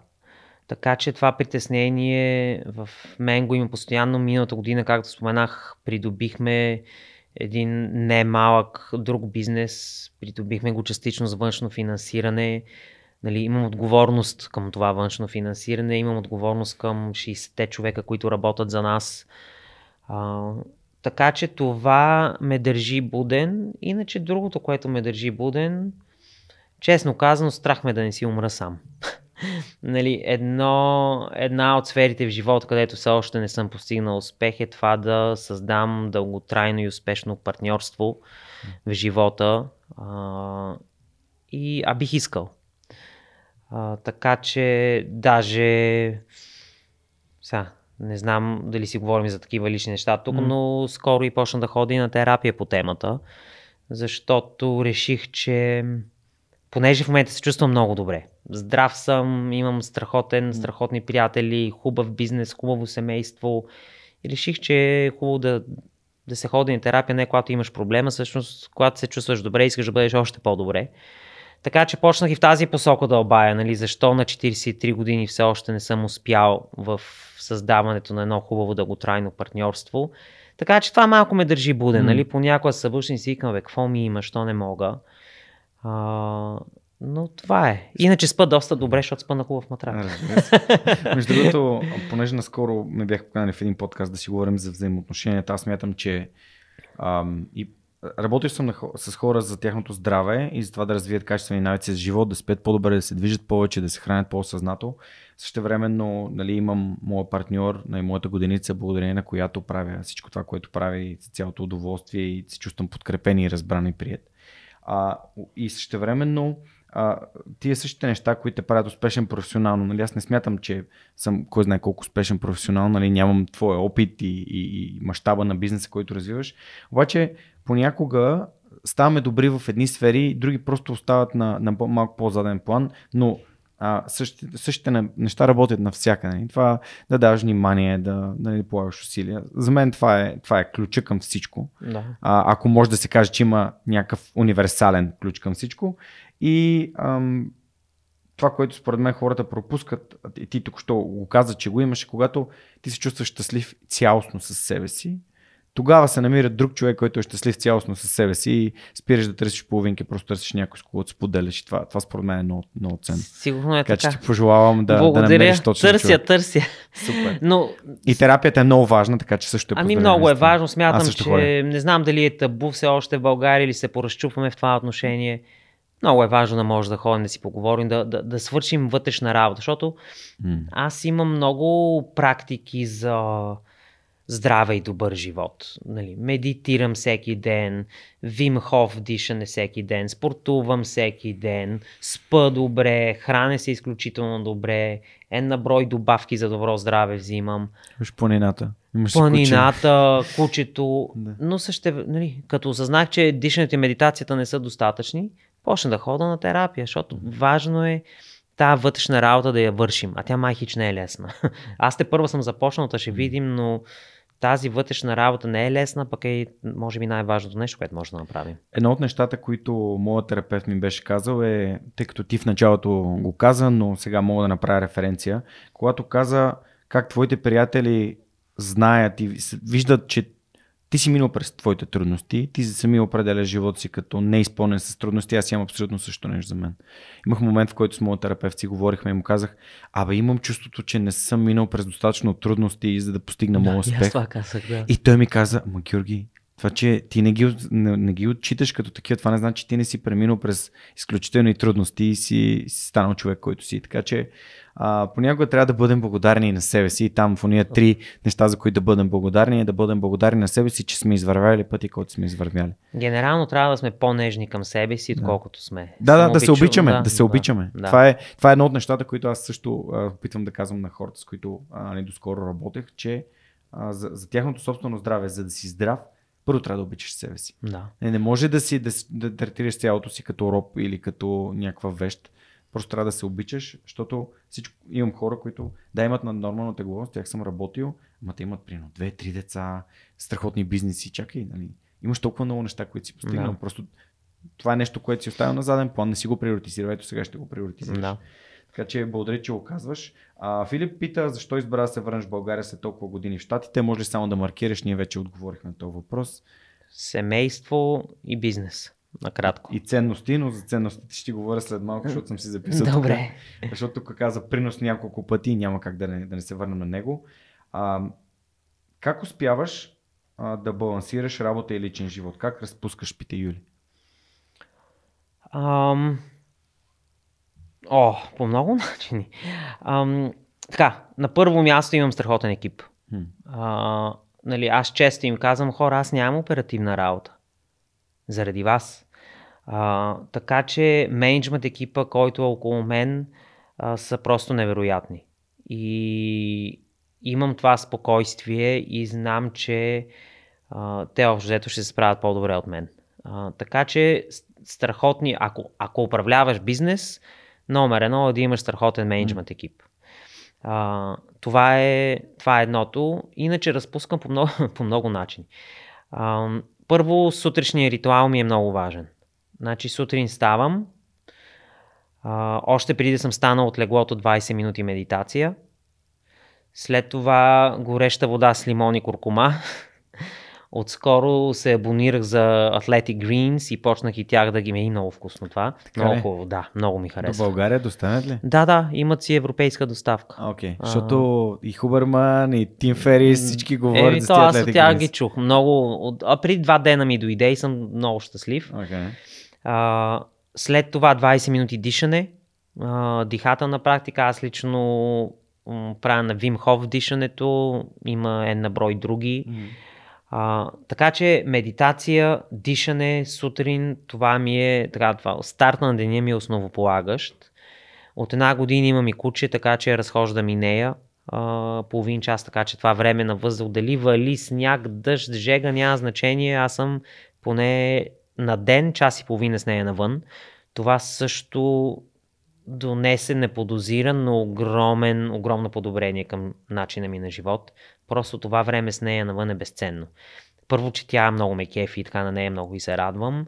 Второ, докато я разхождам си слушам подкасти или аудиокниги, това ми е основното време за слушане, другото е докато съм в колата. И трето съм навън. В смисъл, аз отивам, живея в Дъргалевци, отивам в гората и я разхождам, разхождам я в гората. Спортувам всеки ден.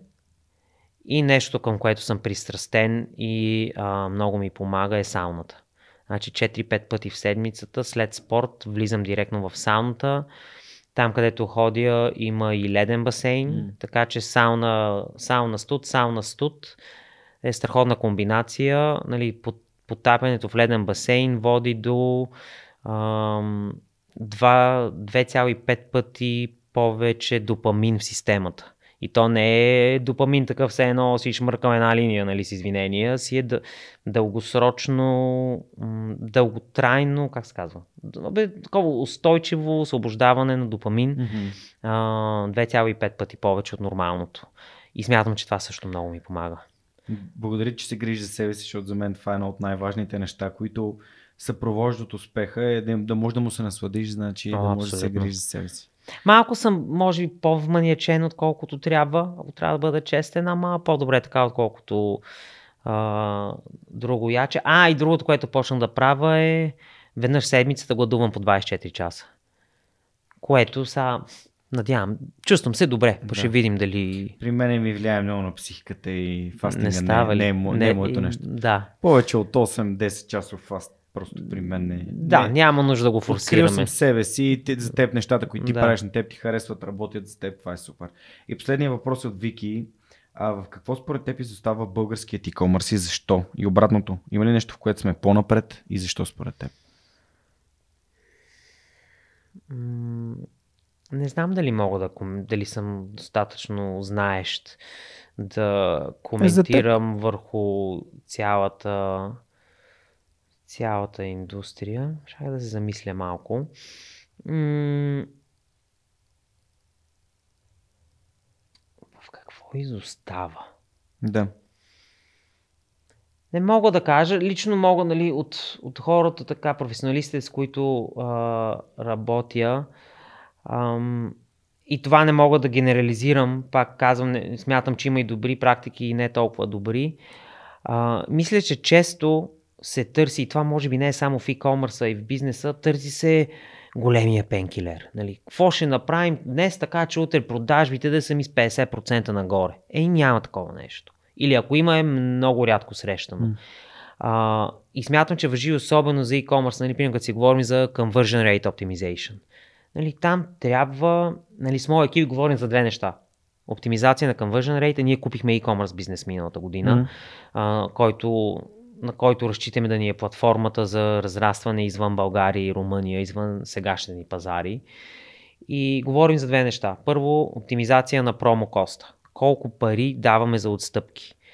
И това, което нали, се опитвам да, да накара моя екип да осъзнае и мисля, че го възприемат, нали, всеки процент по-малко промокост или по-малко отстъпки на, на бизнес в нашия мащаб това са стотици хиляди левове.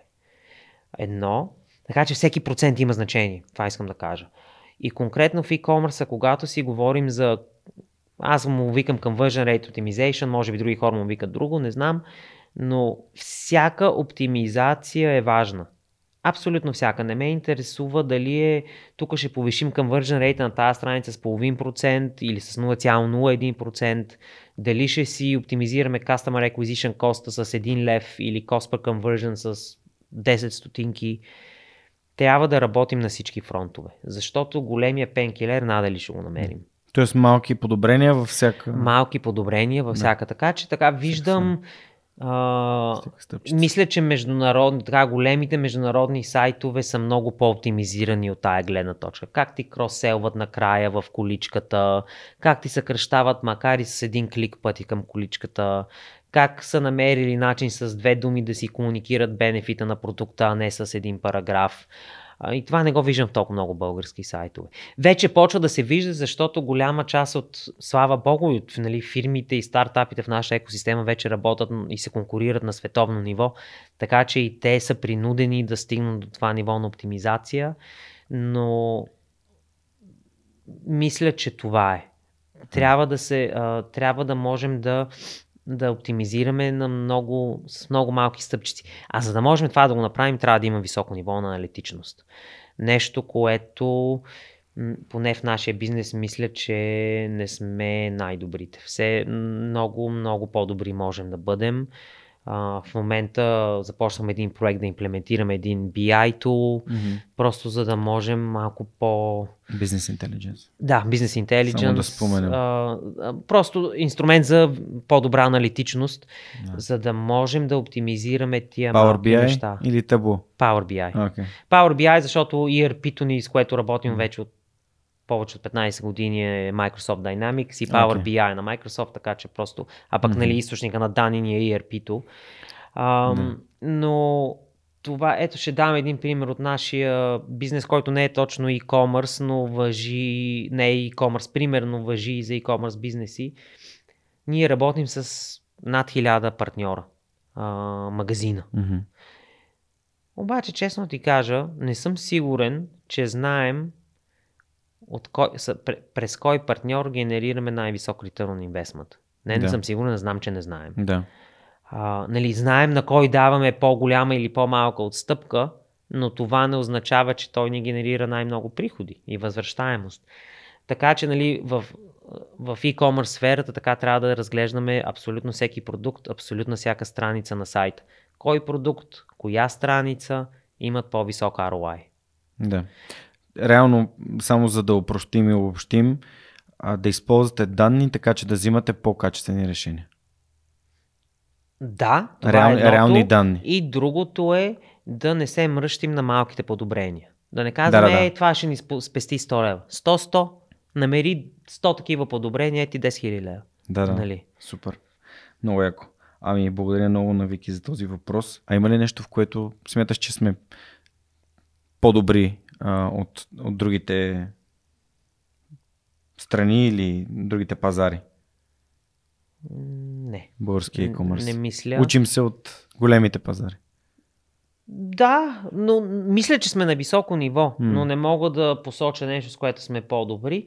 едно нещо, може би, което е а, нож с две острията, това е наложения платеж. А, супер удобно за потребителя, супер готин за потребителя, не, много неудобно за бизнеса. Създава една брой казуси и предизвикателства, но в края на краищата трябва да сме удобни за потребители и ние да се оправяме отзад с другото. Така че наложния платеж го има в много малко държави, доколкото знам. А, мисля, че допринася за... Всъщност не знам процента на e-commerce в България, penetration на e-commerce какъв е, ама мисля, че предполагам, че на не, не, е лошо, не е лошо ниво и смятам, че наложния платеж от потребителска гледна точка е супер. Да. От бизнес гледна точка не е толкова. да, абсолютно. да. А, супер, благодаря ти и благодаря на нашите партньори от Йод по SMS Bump, които не само ни а, са наши домакини днес, но и продължават да ни задават страхотни въпроси за гостите на подкаста. Ако искате да можете да зададете въпроси към гостите, разгледайте отворените позиции в сайта на Йод по SMS Bump и джоборда на DFBG, а, като тази компания разработва продукт, който е част от а, портфолиото на Yotpo, компания, работеща в e-commerce бизнеса. За, съответно в SMS Bump се занимават с SMS маркетинг. С световни, световни компании като IKEA, Patagonia и така нататък на световно ниво. Така че ето още един начин да който може да се подобри а, маркетинга, като се развие с SMS маркетинг.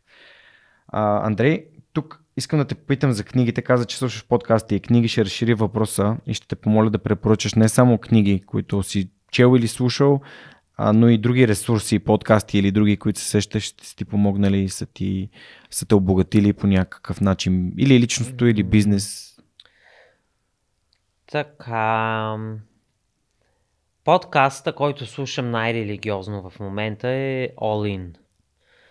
Uh, All In е подкаст, който е започнал по време на COVID и има 4 хоста и четиримата са а, американски подкаст. А, те са venture capitalists, а, са и четиримата. Един е може би по-private equity, отколкото venture, но няма значение. Четирима инвеститори, а, много успели инвеститори, които те са добри приятели, играят покер заедно. Оттам се познават, мисля. И а, се събират всяка седмица. Започнали се го по време на COVID, вече имат над 100 епизода. Всяка седмица по един епизод, където коментират всякакви работи. А, политическа ситуация, най-вече в Америка, някакви по-значителни глобални събития, но говорят и много за инвестиции, за градене на бизнес, за успешни практики. Това, което ми харесва е, че понеже четиримата са доста успешни хора, ама не им дреме. И си казват всичко както си го виждат и са много честни, много открити, казват някои неудобни истини според мен. И другото е, понеже са четирима, има много различни гледни точки, така че има доста несъгласие, доста спорят, което за мен е много ценно, защото а, нали, така виждаш различни хипотези и различен начин на мислене. Така че в момента той ми е най-интересния. All In се казва. А, другия подкаст, който слушам а, много често е Тим Ферис. А, разбира се, него го слушам от, от, от, много години. А, и така, от него съм научил супер много неща.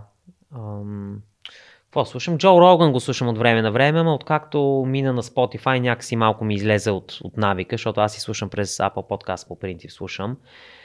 А... Няма ли го там? Не, не, той, те направи, той направи ексклюзив дил с Spotify Ексклюзив дил? Mm-hmm.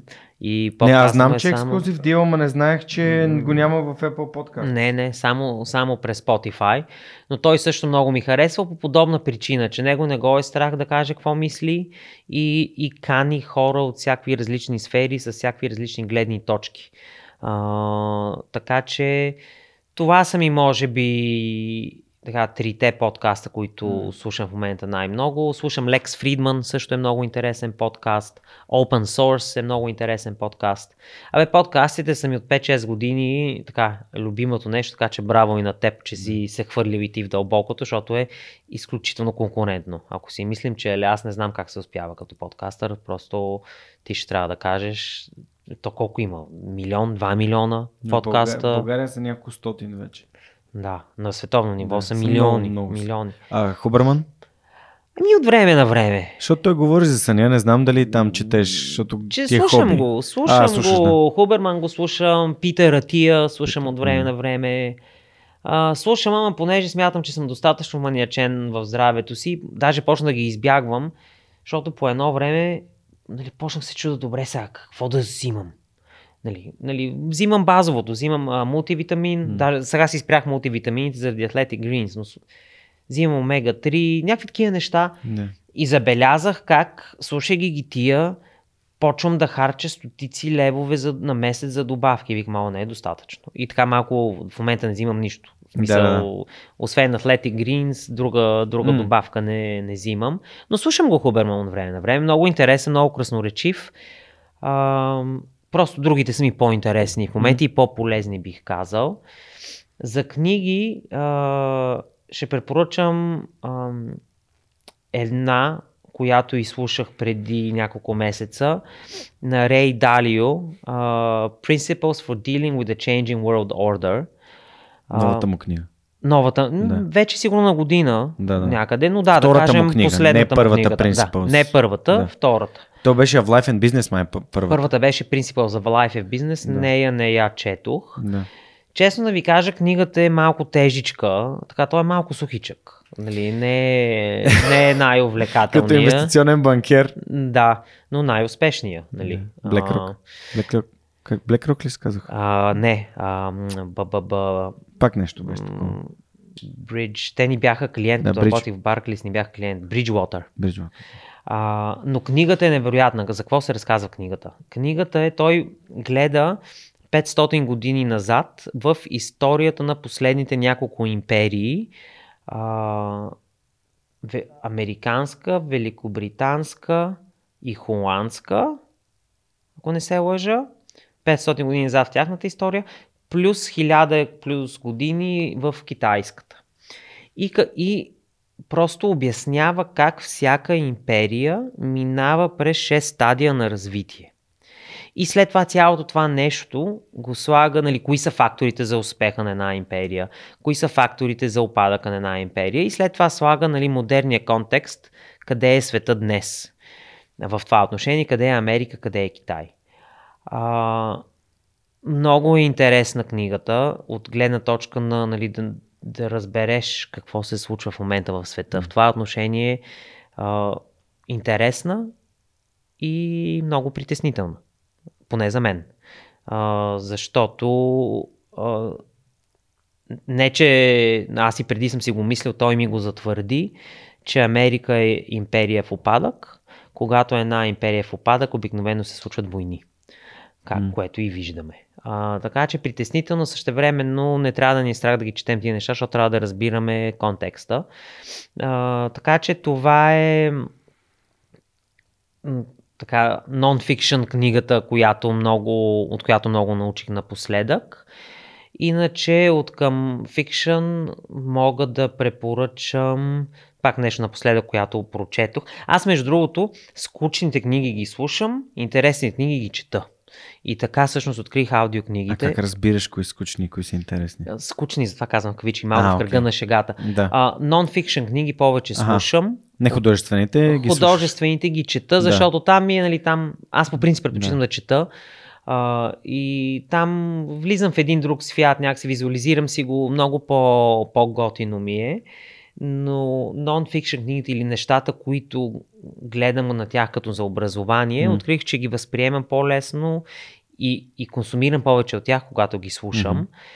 Но напоследък четох където пеят раците. Или където раците пеят. Ето, педараците. Да, а, има и филм. Книгата е толкова нежна и красива и трогателна. Много красиво е написана. Силно я препоръчвам. Силно я препоръчвам книгата. Художествена е книгата. Малко любовна история, малко мистерия. А, но книгата е, а, книгата е прекрасна. Така че за книги и подкасти това... Между другото, препоръки за книги най-вече от подкасти. Намирам препоръки, mm. намирам препоръки за книги. Затова събираме книгите в подкаста тук, ги събираме в а, една специална база данни, архивът на свръхчовека, където са всички препоръчени книги. О, супер. А, ще много... ти изпратя линка за да... Да, моля. Да, моля, защото да видиш е много... са най-препоръчваните книги в подкаста. Много, много ценно. Затова и питам всички, а, всички мои гости. Страхотно.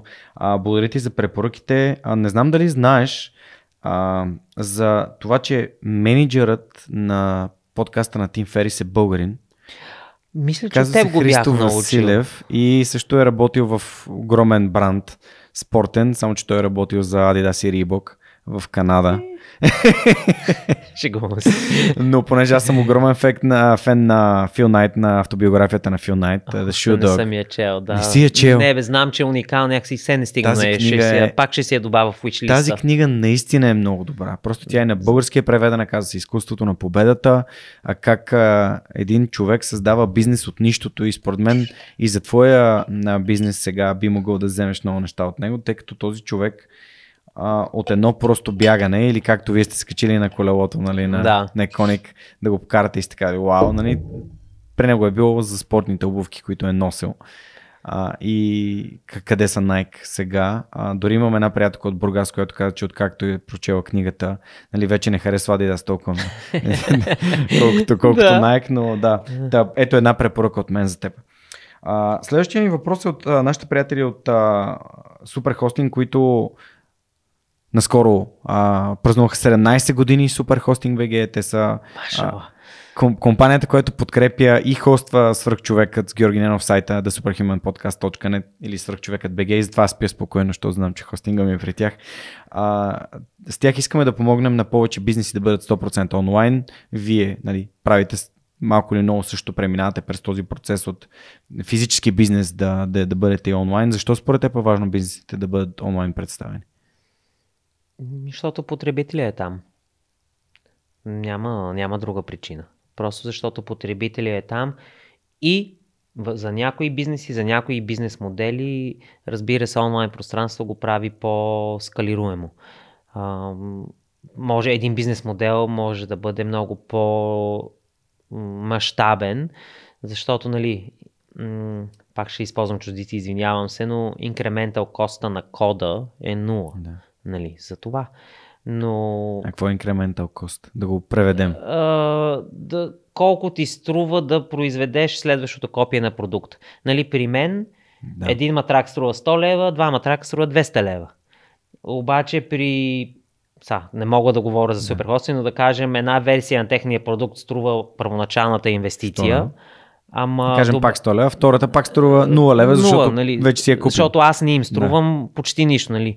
За да ме добавят мен като клиент, почти нищо не им струвам, освен някакъв маркетинг разход. Предполагам и малко съвърно пространство някъде. Mm-hmm. Но това е. Така че не е инкрементална marginal cost на следващата итерация на продукт или на следващия клиент е по-нисък, отколкото mm-hmm. физическия свят. Така че, но потребителя е онлайн. За добро или за лошо, потребителя е онлайн. Каквото и да си говорим. Няма, няма по-прост отговор от това.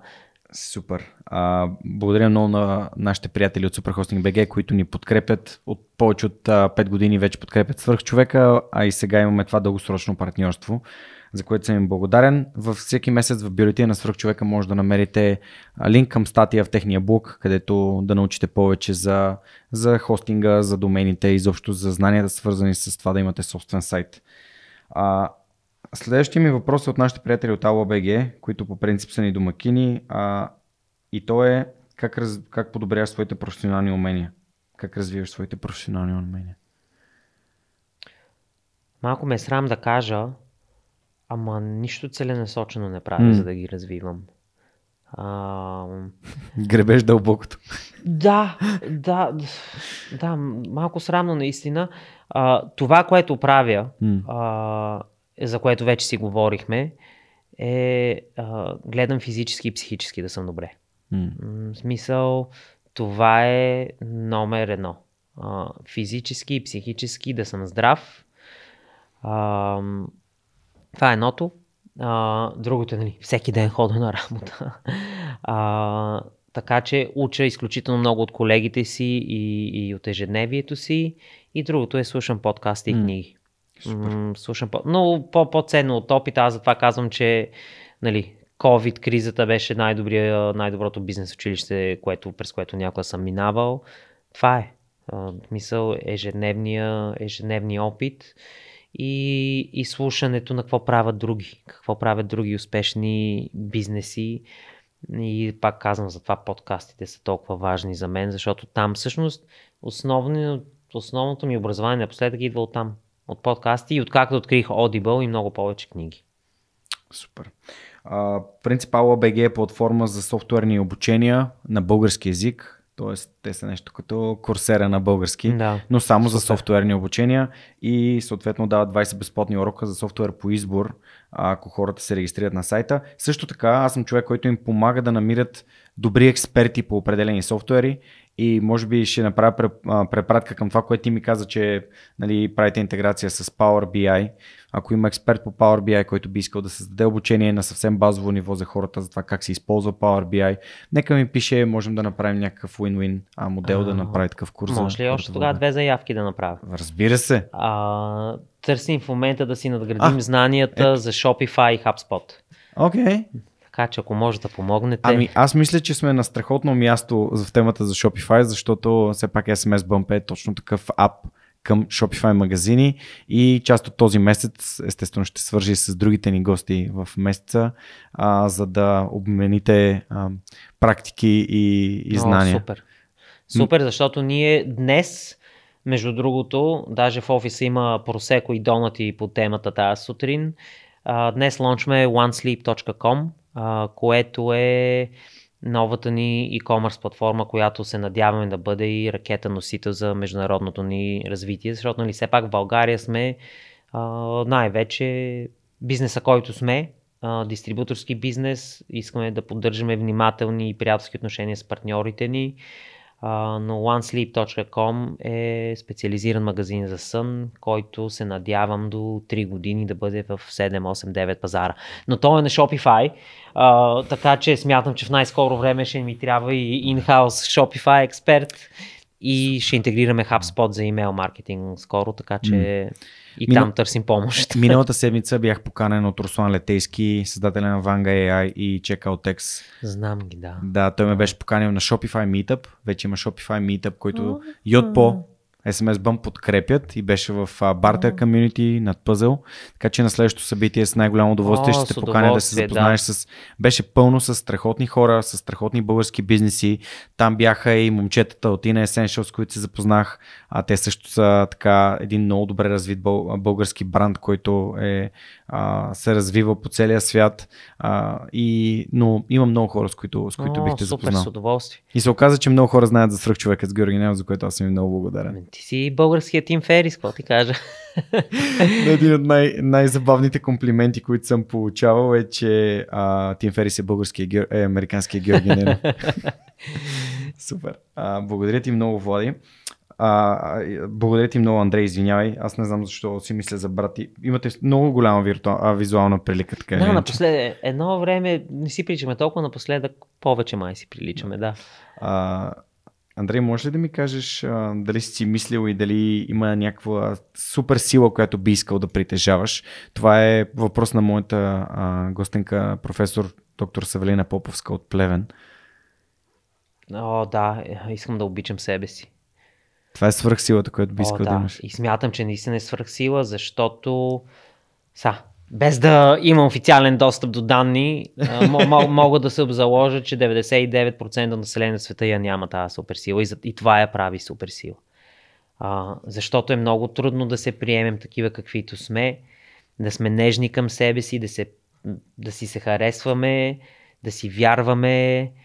М, Смятам, че всеки на тази земя дързае и се самобичува и понякога се буди, нето Мишо пита, що си буден през нощта и си вика, бе, тук сбърках, тук не съм готин, не ме харесват, не се харесвам.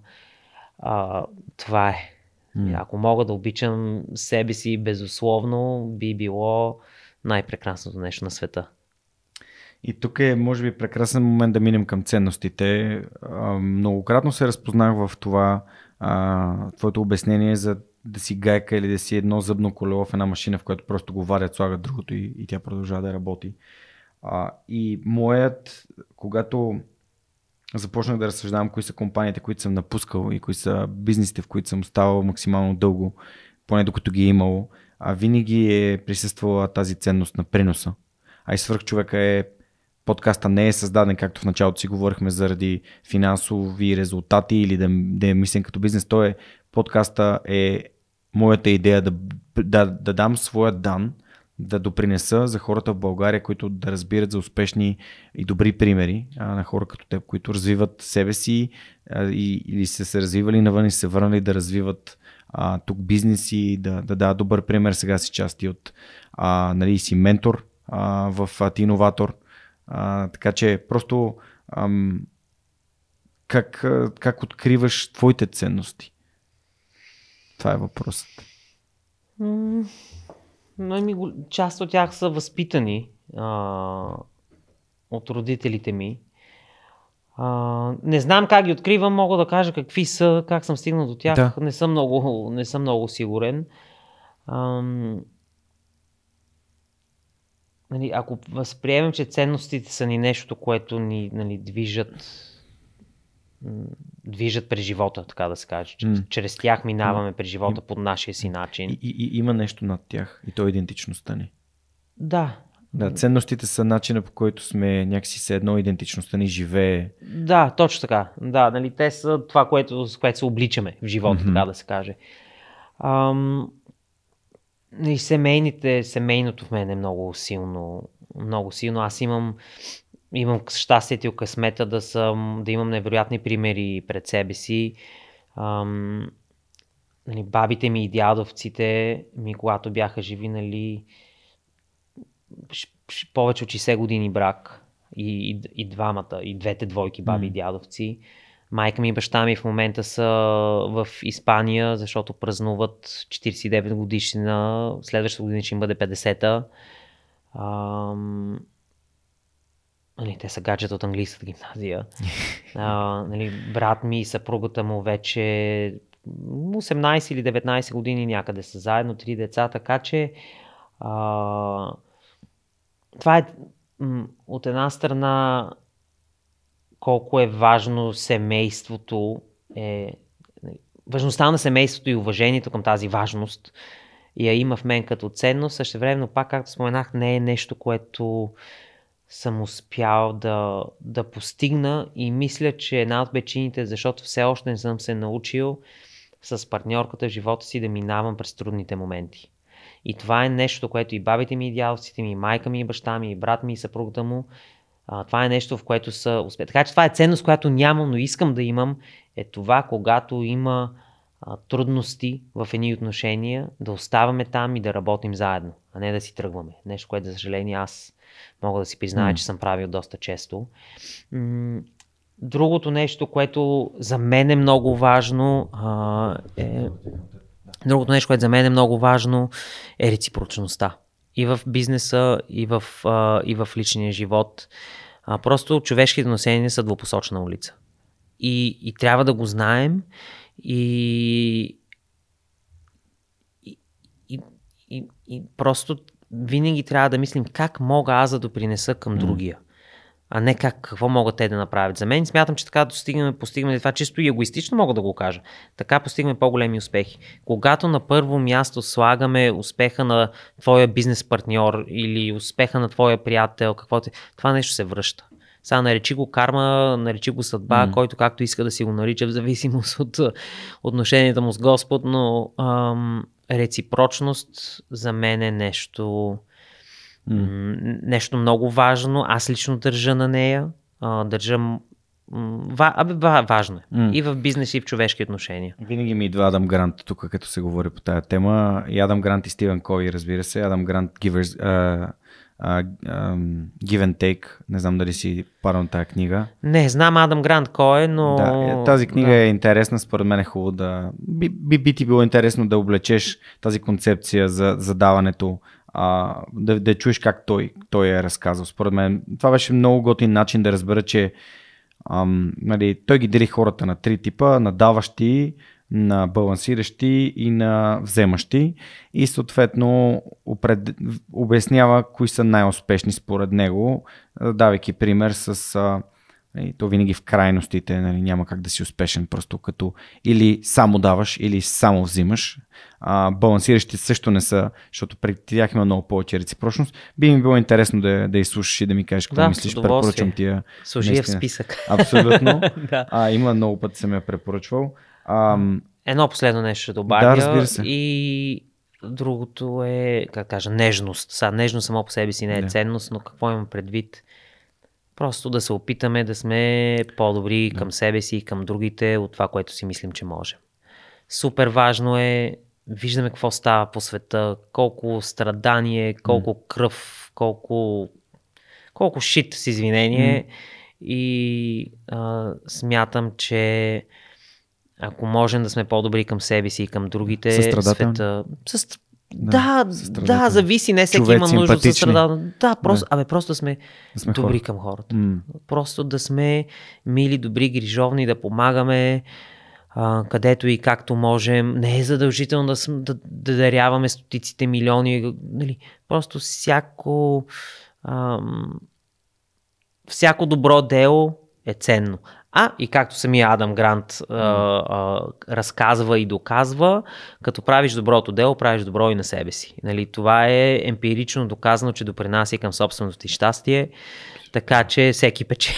Ето го, ето го приноса пак. Да. Всеки печели. Всеки печели. Стивън Кови това каза, нали? Или е win-win, или е no deal. Да. Или, е, или двамата печелим, което винаги е значи ти да си дадеш сметка другия от какво има нужда, за да можеш да му го дадеш или за да можеш да го получи, а, а не само да мислиш за собствения си задник, нали, с извинение аз а, какво ти имаш нужда. То е ясно, че ти а, имаш, имаш нужда от нещо, нали, то, то, това е тази реципрочност или транзакционност, за която ти говориш, но понякога е по-важно да помислиш за другата транзакция от среща а, и съответно да покажеш на другия, че, че, че го разбираш. Затова и ми е толкова кеф сега с това менторство. Нали, в Able винаги ми доставя голямо удоволствие, когато ме канят.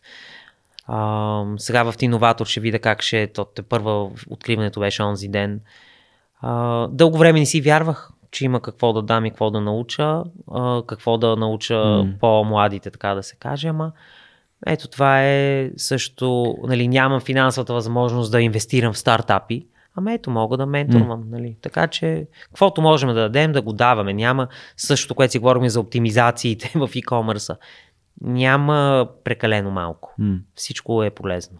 А, това ми направи много силно впечатление, подготвяйки се за интервюто днес, че каза, че вярваш в а, образованието в предприемачество и предприемаческото образование. Ето ти сега казваш, че ни помагаш като лектор в Able. Нали, ние направихме и месец на Able, за да провокираме хората, които гледат и слушат свърх човека, да кандидатстват за новата активаторска програма, която декември месец а, затварят кандидатстването и ще се проведе през новата година.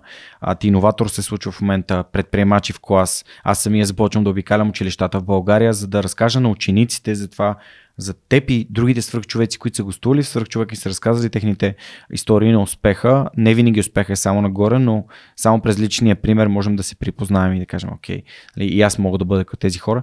А според теб, тези деца, които са в гимназията, какво, какво е ценно за тях да чуят, за да повярват, за да се скъси тази дистанция между, между мен като ученик и успеха като нещо абсолютно нали, като еднорог не, нещо несъществуващо и не можеш да го облечеш в, в картини и не можеш да го визуализираш дори понякога като си ученик. М, няколко неща. А, първо, м, работна дисциплина. В смисъл, важно е да се работи. М. И, и затова преди споменах и стажовете. Не знам колко го има като практика тук, но а, важно е лятото да не се ходи само 2-3 месеца на море а, и по купони, а и да се работи. Защо? Първо, защото готино да си изкарваш собствените пари. Нали, Вярвайте ми, и, и родителите ще ви се изкефат, и вие самите ще си изкефите. Нали, когато си изкарваш собствени пари на млади години, ти създава, нали, не е само парите, а създава едно чувство на да, аз мога да постигна, да, аз мога да се оправя сам, а, виж какво направих, е това си купувам с моя труд. А, създава едно самочувствие, което знаем, че младите често им липсва, просто защото нали, мозъка им минава през бурни хормонални промени в този етап и така, знам, че и те доста дързаят на тема самочувствие, така че работата, освен че носи чисто кеш за харчене, носи, носи самочувствие, носи дисциплина и дава възможност да се видите, бе, това харесва ми, искам ли да го работя, искам ли да го уча. Така че а, първият ми съвет е някаква работа. И това е важно да чуе, че работата не е, не е лошо нещо. Това е едното. Другото, нали, тези истории, които ти разказваш и твоите гости а, разказват, а, нали, абе, възможно е. Възможно е да се, да се постигне. Някои са го направили с образование навън, други са го направили с образование тук, трети са го направили без образование. А, просто тези примери на успеха са важни и пак тук се връщам към малките стъпки много малко успели хора има, които са ударили джакпота. Нали, повечето са го направили изключително много труд, с малки стъпки, а, с малки подобрения и малки победи и малки постижения, ако не се е стигнал до, до, големия, до големия успех. Това за реципрочност смятам, че е много важно младите да го чуят, защото а, нали, аз наблюдавам Нямам деца, но наблюдавам, имам приятели около мен с деца тинейджери. надявам се да не ме слушат, но наблюдавам, че много искане има. Много искане. Искам това, искам това, искам това. Особено ако си дете на успели родители, които са материално обезпечени. Абе, виждам, че много искат, а им се дава. А, и този принцип на реципрочност е, вярвам, е важно да бъде чут и възприят че е хубаво и те да дават, и, а не само да искат и да получават. А, и другото, което бих казал е, че няма формула. Няма формула, не си мислете, че трябва да отидете в този университет или че трябва да се научите да програмирате. Да, в наши ни може би това увеличава вероятността да успееш, но няма, няма формула прави това, а, пак поредното клише, ама е толкова истина, прави това, което ти е интересно.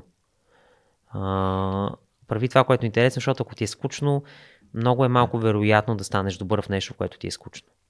Uh, ще си позволя тук да добавя нещо, което ти каза. Нали, това увеличава твоят шанс да успееш. А, може би бих казал, нали, прави това, което ти е интересно и ти харесва и те, нали, това е твоето нещо и го чувстваш и мисли кои са нещата, които когато ги правиш, ще увеличаваш шансовете. Тоест ще увеличава шансовете да, да успееш. А, защото, ето, ще, просто ще, ще кажа за книгите. Нали? Ако, ако искаш да се развиваш в дигиталния маркетинг и четеш книги за дигитален маркетинг, шансовете да ставаш по-добър, а, стават по-големи. Тоест има ли неща, които правим? Като малко ли много COVID е, според мен, един страхотен урок по управление на риска. Е, и то е на кои неща като правим по-голям риск, кои неща като правим по-малък риск, защото ам, живота работи по същия начин. Има плюсове и минуси и е хубаво да мислим за а, примерно свръх човека, това, което аз правя и зависи от мен, за да бъде успешен подкаст е всеки вторник да има нов епизод. Аз звучи толкова просто, но има хора, които са, ама чакай аз сега да измисля да има 10 епизода, да планирам да, и, и, и то no. действието липсва, а, а пък това е нещо, което аз правя. Това е другото. По-малко мислене, повече действие. Точно да така се казваш. Супер, по-малко мислене, по- повече действие. А, освен на твоят баща и твоя брат Влади, има ли други хора, които те вдъхновяват, хора, които би искал да чуеш свърх човека? Ох, така на, на, на прима виста ми е трудно да кажа. Васко вече съм го чувал.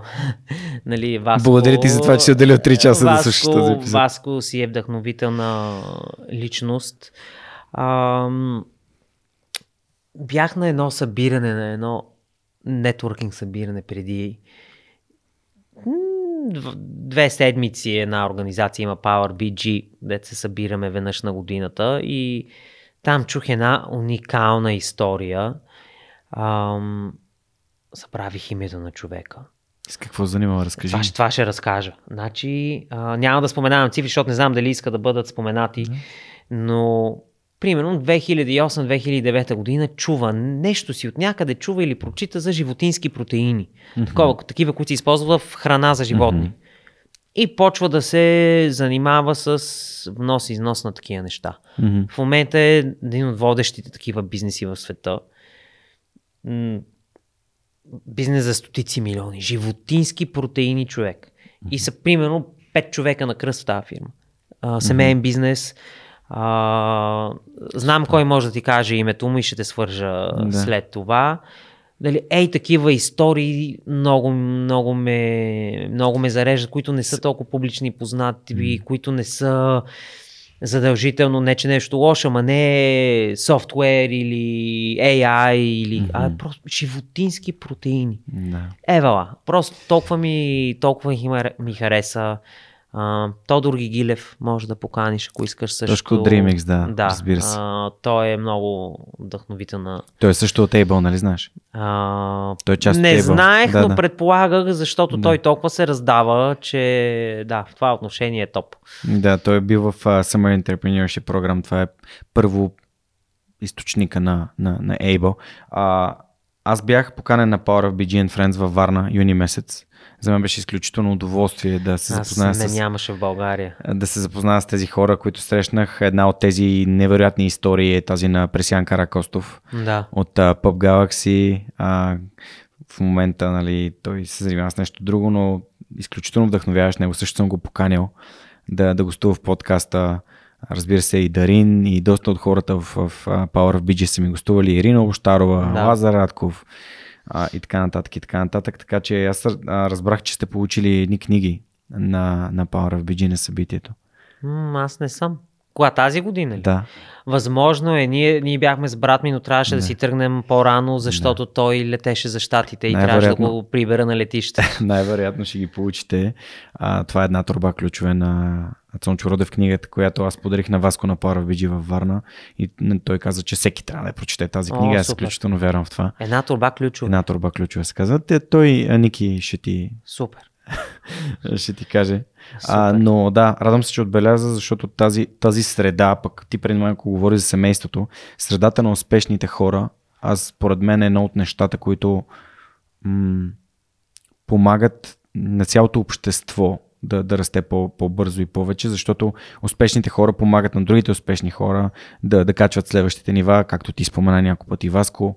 А, и, и това той не е единичен случай, това е цялата среда, цялата Абсолютно. такава екосистема така работи. А, така че качествената среда според мен е много важна и ти го каза и за твоите колеги. А, и аз познавам някой човек от, от твоя екип, които са абсолютно вау, нали? Ники Диевски човек, с който съм имал работа и преди това. Така ли? че Не Поздрави знаех. за Ники Диевски. А, за, за Ники мога да кажа, че откакто Ники се присъедини в екипа, нивото на креативност определено се дигна. А, Ники ми беше водил в Softony Digital а, един курс.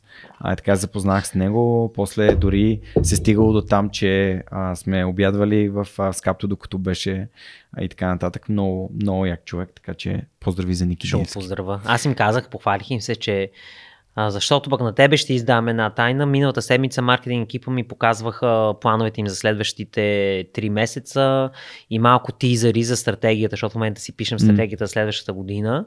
И оп, какво да видя? Колаборация за свръхчовека на слайда. А, Може би още не знаеш, не знам какво имат предвид. Това бяха само тизери. Викам, о, аз да знаете, понеделник съм там. Така че им се похвалих. супер. Ами не Да. знам, трябва да, да видим Еви, какво са, какво ще се обади, Ники или Петко, някой ще ти се обади явно. Да, с, с Петко с, с, нищо не казва, идва на татамито, души ме, ама той е много напреднал. А, но да, поздрави за Петко Неделчев. предам. А, за мен е удоволствие да, да общувам с такива хора. Благодаря много. Надявам се, че ще измислим нещо, което а, е полезно и по някакъв начин да знаеш, че за мен свърх човека това е целта хората, които ни слушат сега да си вземат нещо за себе си. Мисля, че им давахме много, а за което съм ти Надявам изключително благодарен за, за твоята история. Ам, има организации като тук там за хора, които помагат на България, без значение дали си тук или там, но а, се радвам много на хора, които са се върнали и ти благодаря, защото а, да виждаш потенциал в България вече, когато имаш а, всички тия знания и опит и да го прилагаш тук е, е фундаментално, за да движим а, цялото Не общество винаги напред. е лесно. Не винаги е лесно, но за това го правим, нали? Да. Ако не го направим ние, кой? Ако не ние, Тия, кой? дето пишат емиграция по социалните мрежи, това ли е начина? Не Ами, знам. не знам. Може да е всеки начин за трябва да си гледа... Всеки трябва да, гледа на себе си. Всеки трябва да гледа семейството си, какво Да. е, нали? Особено разбирам хората с деца, понякога отиват навън, защото търсят по-добро образование, по-добро здравеопазване. Да. Така че разбирам ги. Виж, аз не се върнах съзнателно, за да помагам на България. Това не ми беше, не си казах, да. айде с байрака обратно вкъщи. А, радвам се, че така стана и че имам тази възможност. А, и, и, и нали, пак по темата прави това, което ти е интересно. Някак си, какво стана при мен? Аз направих това, което счетох за полезно и интересно за мен и за семейството ми. И хоп, то сега лека по лека почва да се оказва полезно и интересно. Надявам се за твоите слушатели, за хората, които скоро, тинейджери, които скоро ще менторствам и смятам, че когато следваме нашата си пътека с най-добри намерения, генерално хубави неща се случват. Даже да не са винаги планирани, а, те се случват. И затова е важно да правим това, което отвътре усещаме да ни гаделичка. Mm. Защото, пак казвам, скучно ли ти е, няма да си добър в него. Това с, намерен... това с намеренията ми е много важна част от моят живот. А, имам си дори и такова утвърждение, което си повтарям на глас или на ум от време на време. А, и миналата година го разширих с създавам въздействащи бизнеси с хора, с които споделям общи ценности и заедно променяме света към по-добро. И сутринта, в която получих имейла от Able, а, че съм прият за активаторската програма, се събудих. Е така, като просто ми се отворих очите и казах, ама чакай, аз това си го измечтах. Това Да. намерение се, то се. И, и, и, сега то, то се случва в живота ми. А, може ли да ми кажеш, да ми дадеш пример на, нали, на, на това намерение, защото нали, говорихме преди малко за това, че всеки си има негова си версия на, на Господ, нали, спомена, но намерението за мен е тази вяра, това, че се случват хубави неща и че ти искаш да, да правиш хубави неща и да се занимаваш с неща, които на теб са ти полезни и интересни. Ам, някои думи, ако може да кажеш за това, за важността на намерението. А, първо ще кажа за опасността на намерението, защото го, го, го виждам често като хода, понякога хода някакви семинари за личностно развитие, на йога, ретрити, ако щеш. И това, което чувам и виждам често по тия семинари, е, че хората отиват там. Една, примерно, пет дена семинар, работят върху себе си, трудат се, реват, дързаят, катарзиси, утвърждения се пеят като мантри по цял ден. Всичко прекрасно. Тръгват си и до там. И след това следващата година пак на семинар. И нали, този семинар се превръща в патерица, защото една седмица работиш върху себе си, след това една-две седмици, след това се чувстваш добре. И това, което искам да кажа, че утвърждението и намерението само по себе си, да си го повтаряме като мантра е супер. Ама трябва и да действаме. Така че, а, нали, ти, когато си го измислил това утвърждение или намерение, покрай него е имало и план на действие, нали, който се материализира днес, тук и сега, между нас двамата. Нали. И това е много важно. Защото виждам, че има някакви гурута, които проповядват, абе ти го кажи на Вселената и Вселената ще го даде. Да, ама не. Вселената нищо не ти дава, ако и ти не продали. То не е само да, да го изпееш там на мантрата. Нали, трябва да протегнеш ръка, да действаш. Да... Така че намерението и утвърждението трябва да е придружено с действие. Това е като не вид за, За тотото. За тотото нали? Знаеш го, нали? Да. Само да го кажем на хората, ако искаш, Да. ти можеш да го кажеш. Ами, един човек се моли на Господ всеки ден, айде бе Господи, моля ти се, дай да спечеля лотарията, дай ми го този джакпот, дай ми го този джакпот. Накрая на Господ му писна и ми каза, добре, да, поне купи си един билет. така че, ам, фен съм на намерение утвърждение, защото те ни помагат да изкристализираме какво искаме и какво е важно за нас. М. Но, но след това трябва да трябва да направим нещо по въпроса. Слушах един подкаст пак ония ден, забравих с кой, и един човек много интересно го каза. Един от основните източници на нещастие в хората и на страдание, чакай сега да не го кажа грешно, е когато желанията, мислите и действията не са ни а, как кажа, в една посока, Не са да. ни подредени. да, не са свързани. Да, не са свързани. Така че много е важно ам, как, да го, как да го облека в пример. Ето пример ще кажа, примерно за жените. А, ето аз, да кажа, желая да имам а, красива, сексапилна, интелигентна жена с чувство за хумор. И амбициозна да е, също така, примерно. Така, това ми е желанието. Обаче си мисля дълбоко в себе си, че аз може би не заслужавам такава жена или че не мога да спечеля такава жена. Така че ето тук вече желанието и мислите се разминават. И съответно действията сами да, а, да охажвам жени, които са пък различни. Да, от тези, които, от тази, от, която от желаеш. тази, която желая или Да. си мисля, че желая. Така че, нищо чудно, че не съм създал успешно. тук. М? Това е Орел Ракиш тук, в класически Да, пример. да, точно. А, и, и подобно, нали, нищо чудно, че не съм създал успешно партньорство, защото тия три неща не са ми синхронизирани. И по това работя в момента. И подобното е нали, това, което си говорим с теб за намерението и твържденията. Да, нека си ги повтарям, нека си ги казвам, защото е много важно да си ги напомним и да знаем защо се събуждаме всеки ден. Ама като се събудим, не мога да лежим в леглото и цял ден да си пеем мантра, трябва да станем и да действаме. Мантрата искам плочки, искам плочки, искам плочки. така че... Ей, тая мантра и аз пея. съгласен съм. Благодаря ти, че го, че го описа по този начин. А, за мен, изначално хората не знаят какво искат, затова получават това, което дойде а, и, и, и това пречи. Тоест, ако искаш да постигнеш хикс и това знаеш защо искаш да го постигнеш, е много по-лесно да го постигнеш, отколкото ако нямаш идеи, просто все едно да отидеш, за, търси си работа каква. Ми, каквато има, не. Това е като с Алиса в страната на чудесата. На къде отиваш? Ми не знам. Ми тогава няма значение в по коя посока ще тръгнеш. Така че ако искаш да занимаваш дигитален маркетинг, виж кои компании имаш опит, виж кои компании си търси човек дигитален маркетинг. След Вземи това, курсовете на Google. да, вземи курсовете на Google, запиши се на някой друг курс по дигитален маркетинг. Идеята е да знаеш къде искаш да отидеш. Дори за да провериш дали това е твоето място, трябва да знаеш къде искаш да отидеш. Така че ти благодаря, че го казваш, Андрей. Абсолютно вярвам в това, че по-малко мислене, повече действие, както Андрей Давчев каза малко по-рано. А, вярвам в това. Трябва да има действия и тези действия трябва да има нали, някаква аналитичност, някаква рефлексия. Какво направих, какво научих и как може да стане по-добре. А, за финал искам да те попитам как според теб да направим България едно по- по-добро място, едно по-щастливо място, едно по-успешно място. О, и ти голям въпрос зададе. Ах, Ми няколко неща, ама те са... Не обичам да говоря в клишета. Значи, първо образованието. клишета, защото са верни. Да, да. А, образование.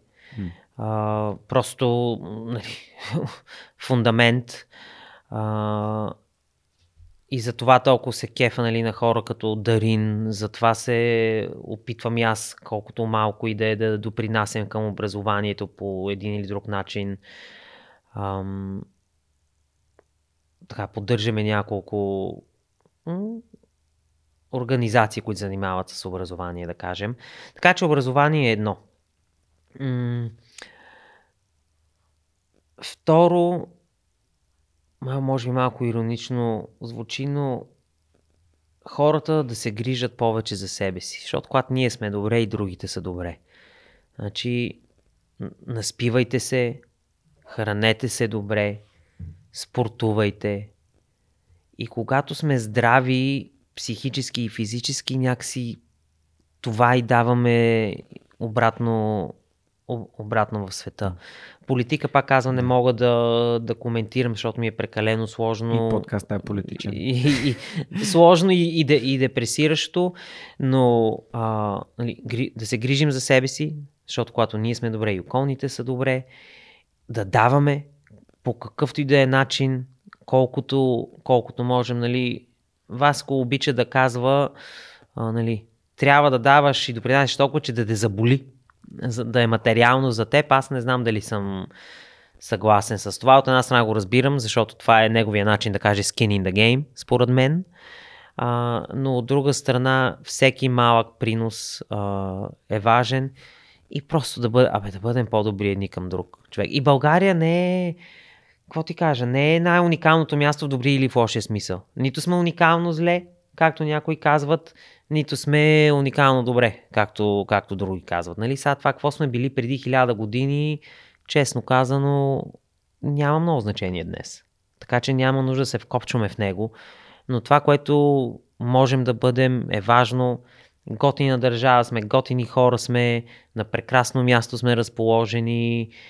А, има, абе, има, има потенциал. Така че смятам, че всичко почва с образование и всеки да дава колкото, колкото може. Нали, аз ще дам един пример. Малката ми племенница има увреждане на слуха. И тя ходеше в една академия за деца с увреждане на слуха, Анди Ая се казват. А, ние всяка година, два пъти в годината с матраци iSleep правим кампания за тях, подпомагаме ги, подкрепяме ги. Еми, честно ти кажа, там ходят колко е, но само може би ще излъжа, но да кажем няколко десетки деца. Не са хиляди деца. Няколко десетки деца. И понякога си мисля, добре, бе, сега ние като допринасяме за тази академия, няколко десетки деца, това има ли значение? Няма ли значение? Има. Има огромно значение. Има значение дали е едно дете, дали са 10 деца, дали са 50 деца. Mm. Няма значение. Защото ако всеки от нас помага, ако всяка фирма, не знам колко фирми е в България, няколко Много, хиляди. хиляди. Да кажем. Окей, okay, служи, служи хиляда фирми. Дайте така направим лека за лесна математика. Ако хиляда фирми помагат на 100 деца на година, па това са 100 хиляди деца. в, в, нашото, в нашото, на здраве, в нашото, на, на, размера на нашето население 100 хиляди деца хич не е малко. Mm. Хем сме повече от хиляда фирми, нали? Но даже хиляда фирми само да помагат на по 100 деца на година, хиляда човека да менторват по 50 деца на година. Ето тази година ще през Innovator се надявам да менторвам 10 деца. Па 10-10. Ама сме колко ментора? Чакай, че ония ден бях на откриване. 260. Аз гледах, гледах okay. статистиката okay. на Зори, защото аз също Еми, съм се опитвам Ет. да помагам ти новото. Ще кажа за двама души. Единия, който ми е гостувал, единия, който искам да ми гостува, Боби от Stray Sheep, които правят жестомимичен превод. А, и според мен говорят за жестомимичния превод и за хората с а, слухови увреждания. Другата е Виктория Радославова, която е създател на една фундация Чуеме със сърцето, правят субтитри за българско кино, за да могат хората с проблеми с слуха да могат да гледат българско кино. Така че има хора, които наистина всеки намира неговия начин да даде и, и, и вярвам, че България ще бъде едно по-щастливо място, което повече искаме да даваме. А, и, и просто от, отделяме от себе си, за да даваме първо за да бъдем ние по-щастливи и удовлетворени, да имаме приноса си, а също време да, да дадем щастие и възможности на хората, които имат нужда от, от нашата помощ и подкрепа. И така се завърта. Така че, ако мога да кажа, образование, даване и помагане и така ще станем по-добри. Супер. Уважаеми приятели, на гости ми беше Андрей Давчев, със собственик на Matrax AD, човек с огромен опит в бизнеса по целия свят за брандове като Nike и Diageo. А, благодаря за това, че ми гостува. Благодаря на вас, че бяхте с нас през измините повече от 2 часа и половина. Това беше първи епизод от нашия месец на e-commerce с подкрепата ни от по SMS Bump, заснет в техния офис. Ако искате да имаме повече такива епизоди, моля пишете ми, ще се радвам на вашата обратна връзка. Ако искате да подкрепите свърх човека, знаете как да го направите. Разкажете на този, за този епизод на вашите приятели. Споделете го в социалните мрежи или просто отидете на сайта на свърх човека и горе в десния ъгъл има на бутонче подкрепи ни. Може да го направите с малко месечно дарение и да станете част от общността на свърх човека. Това беше всичко от нас за тази седмица и до следващия вторник с историите, които вдъхновяват.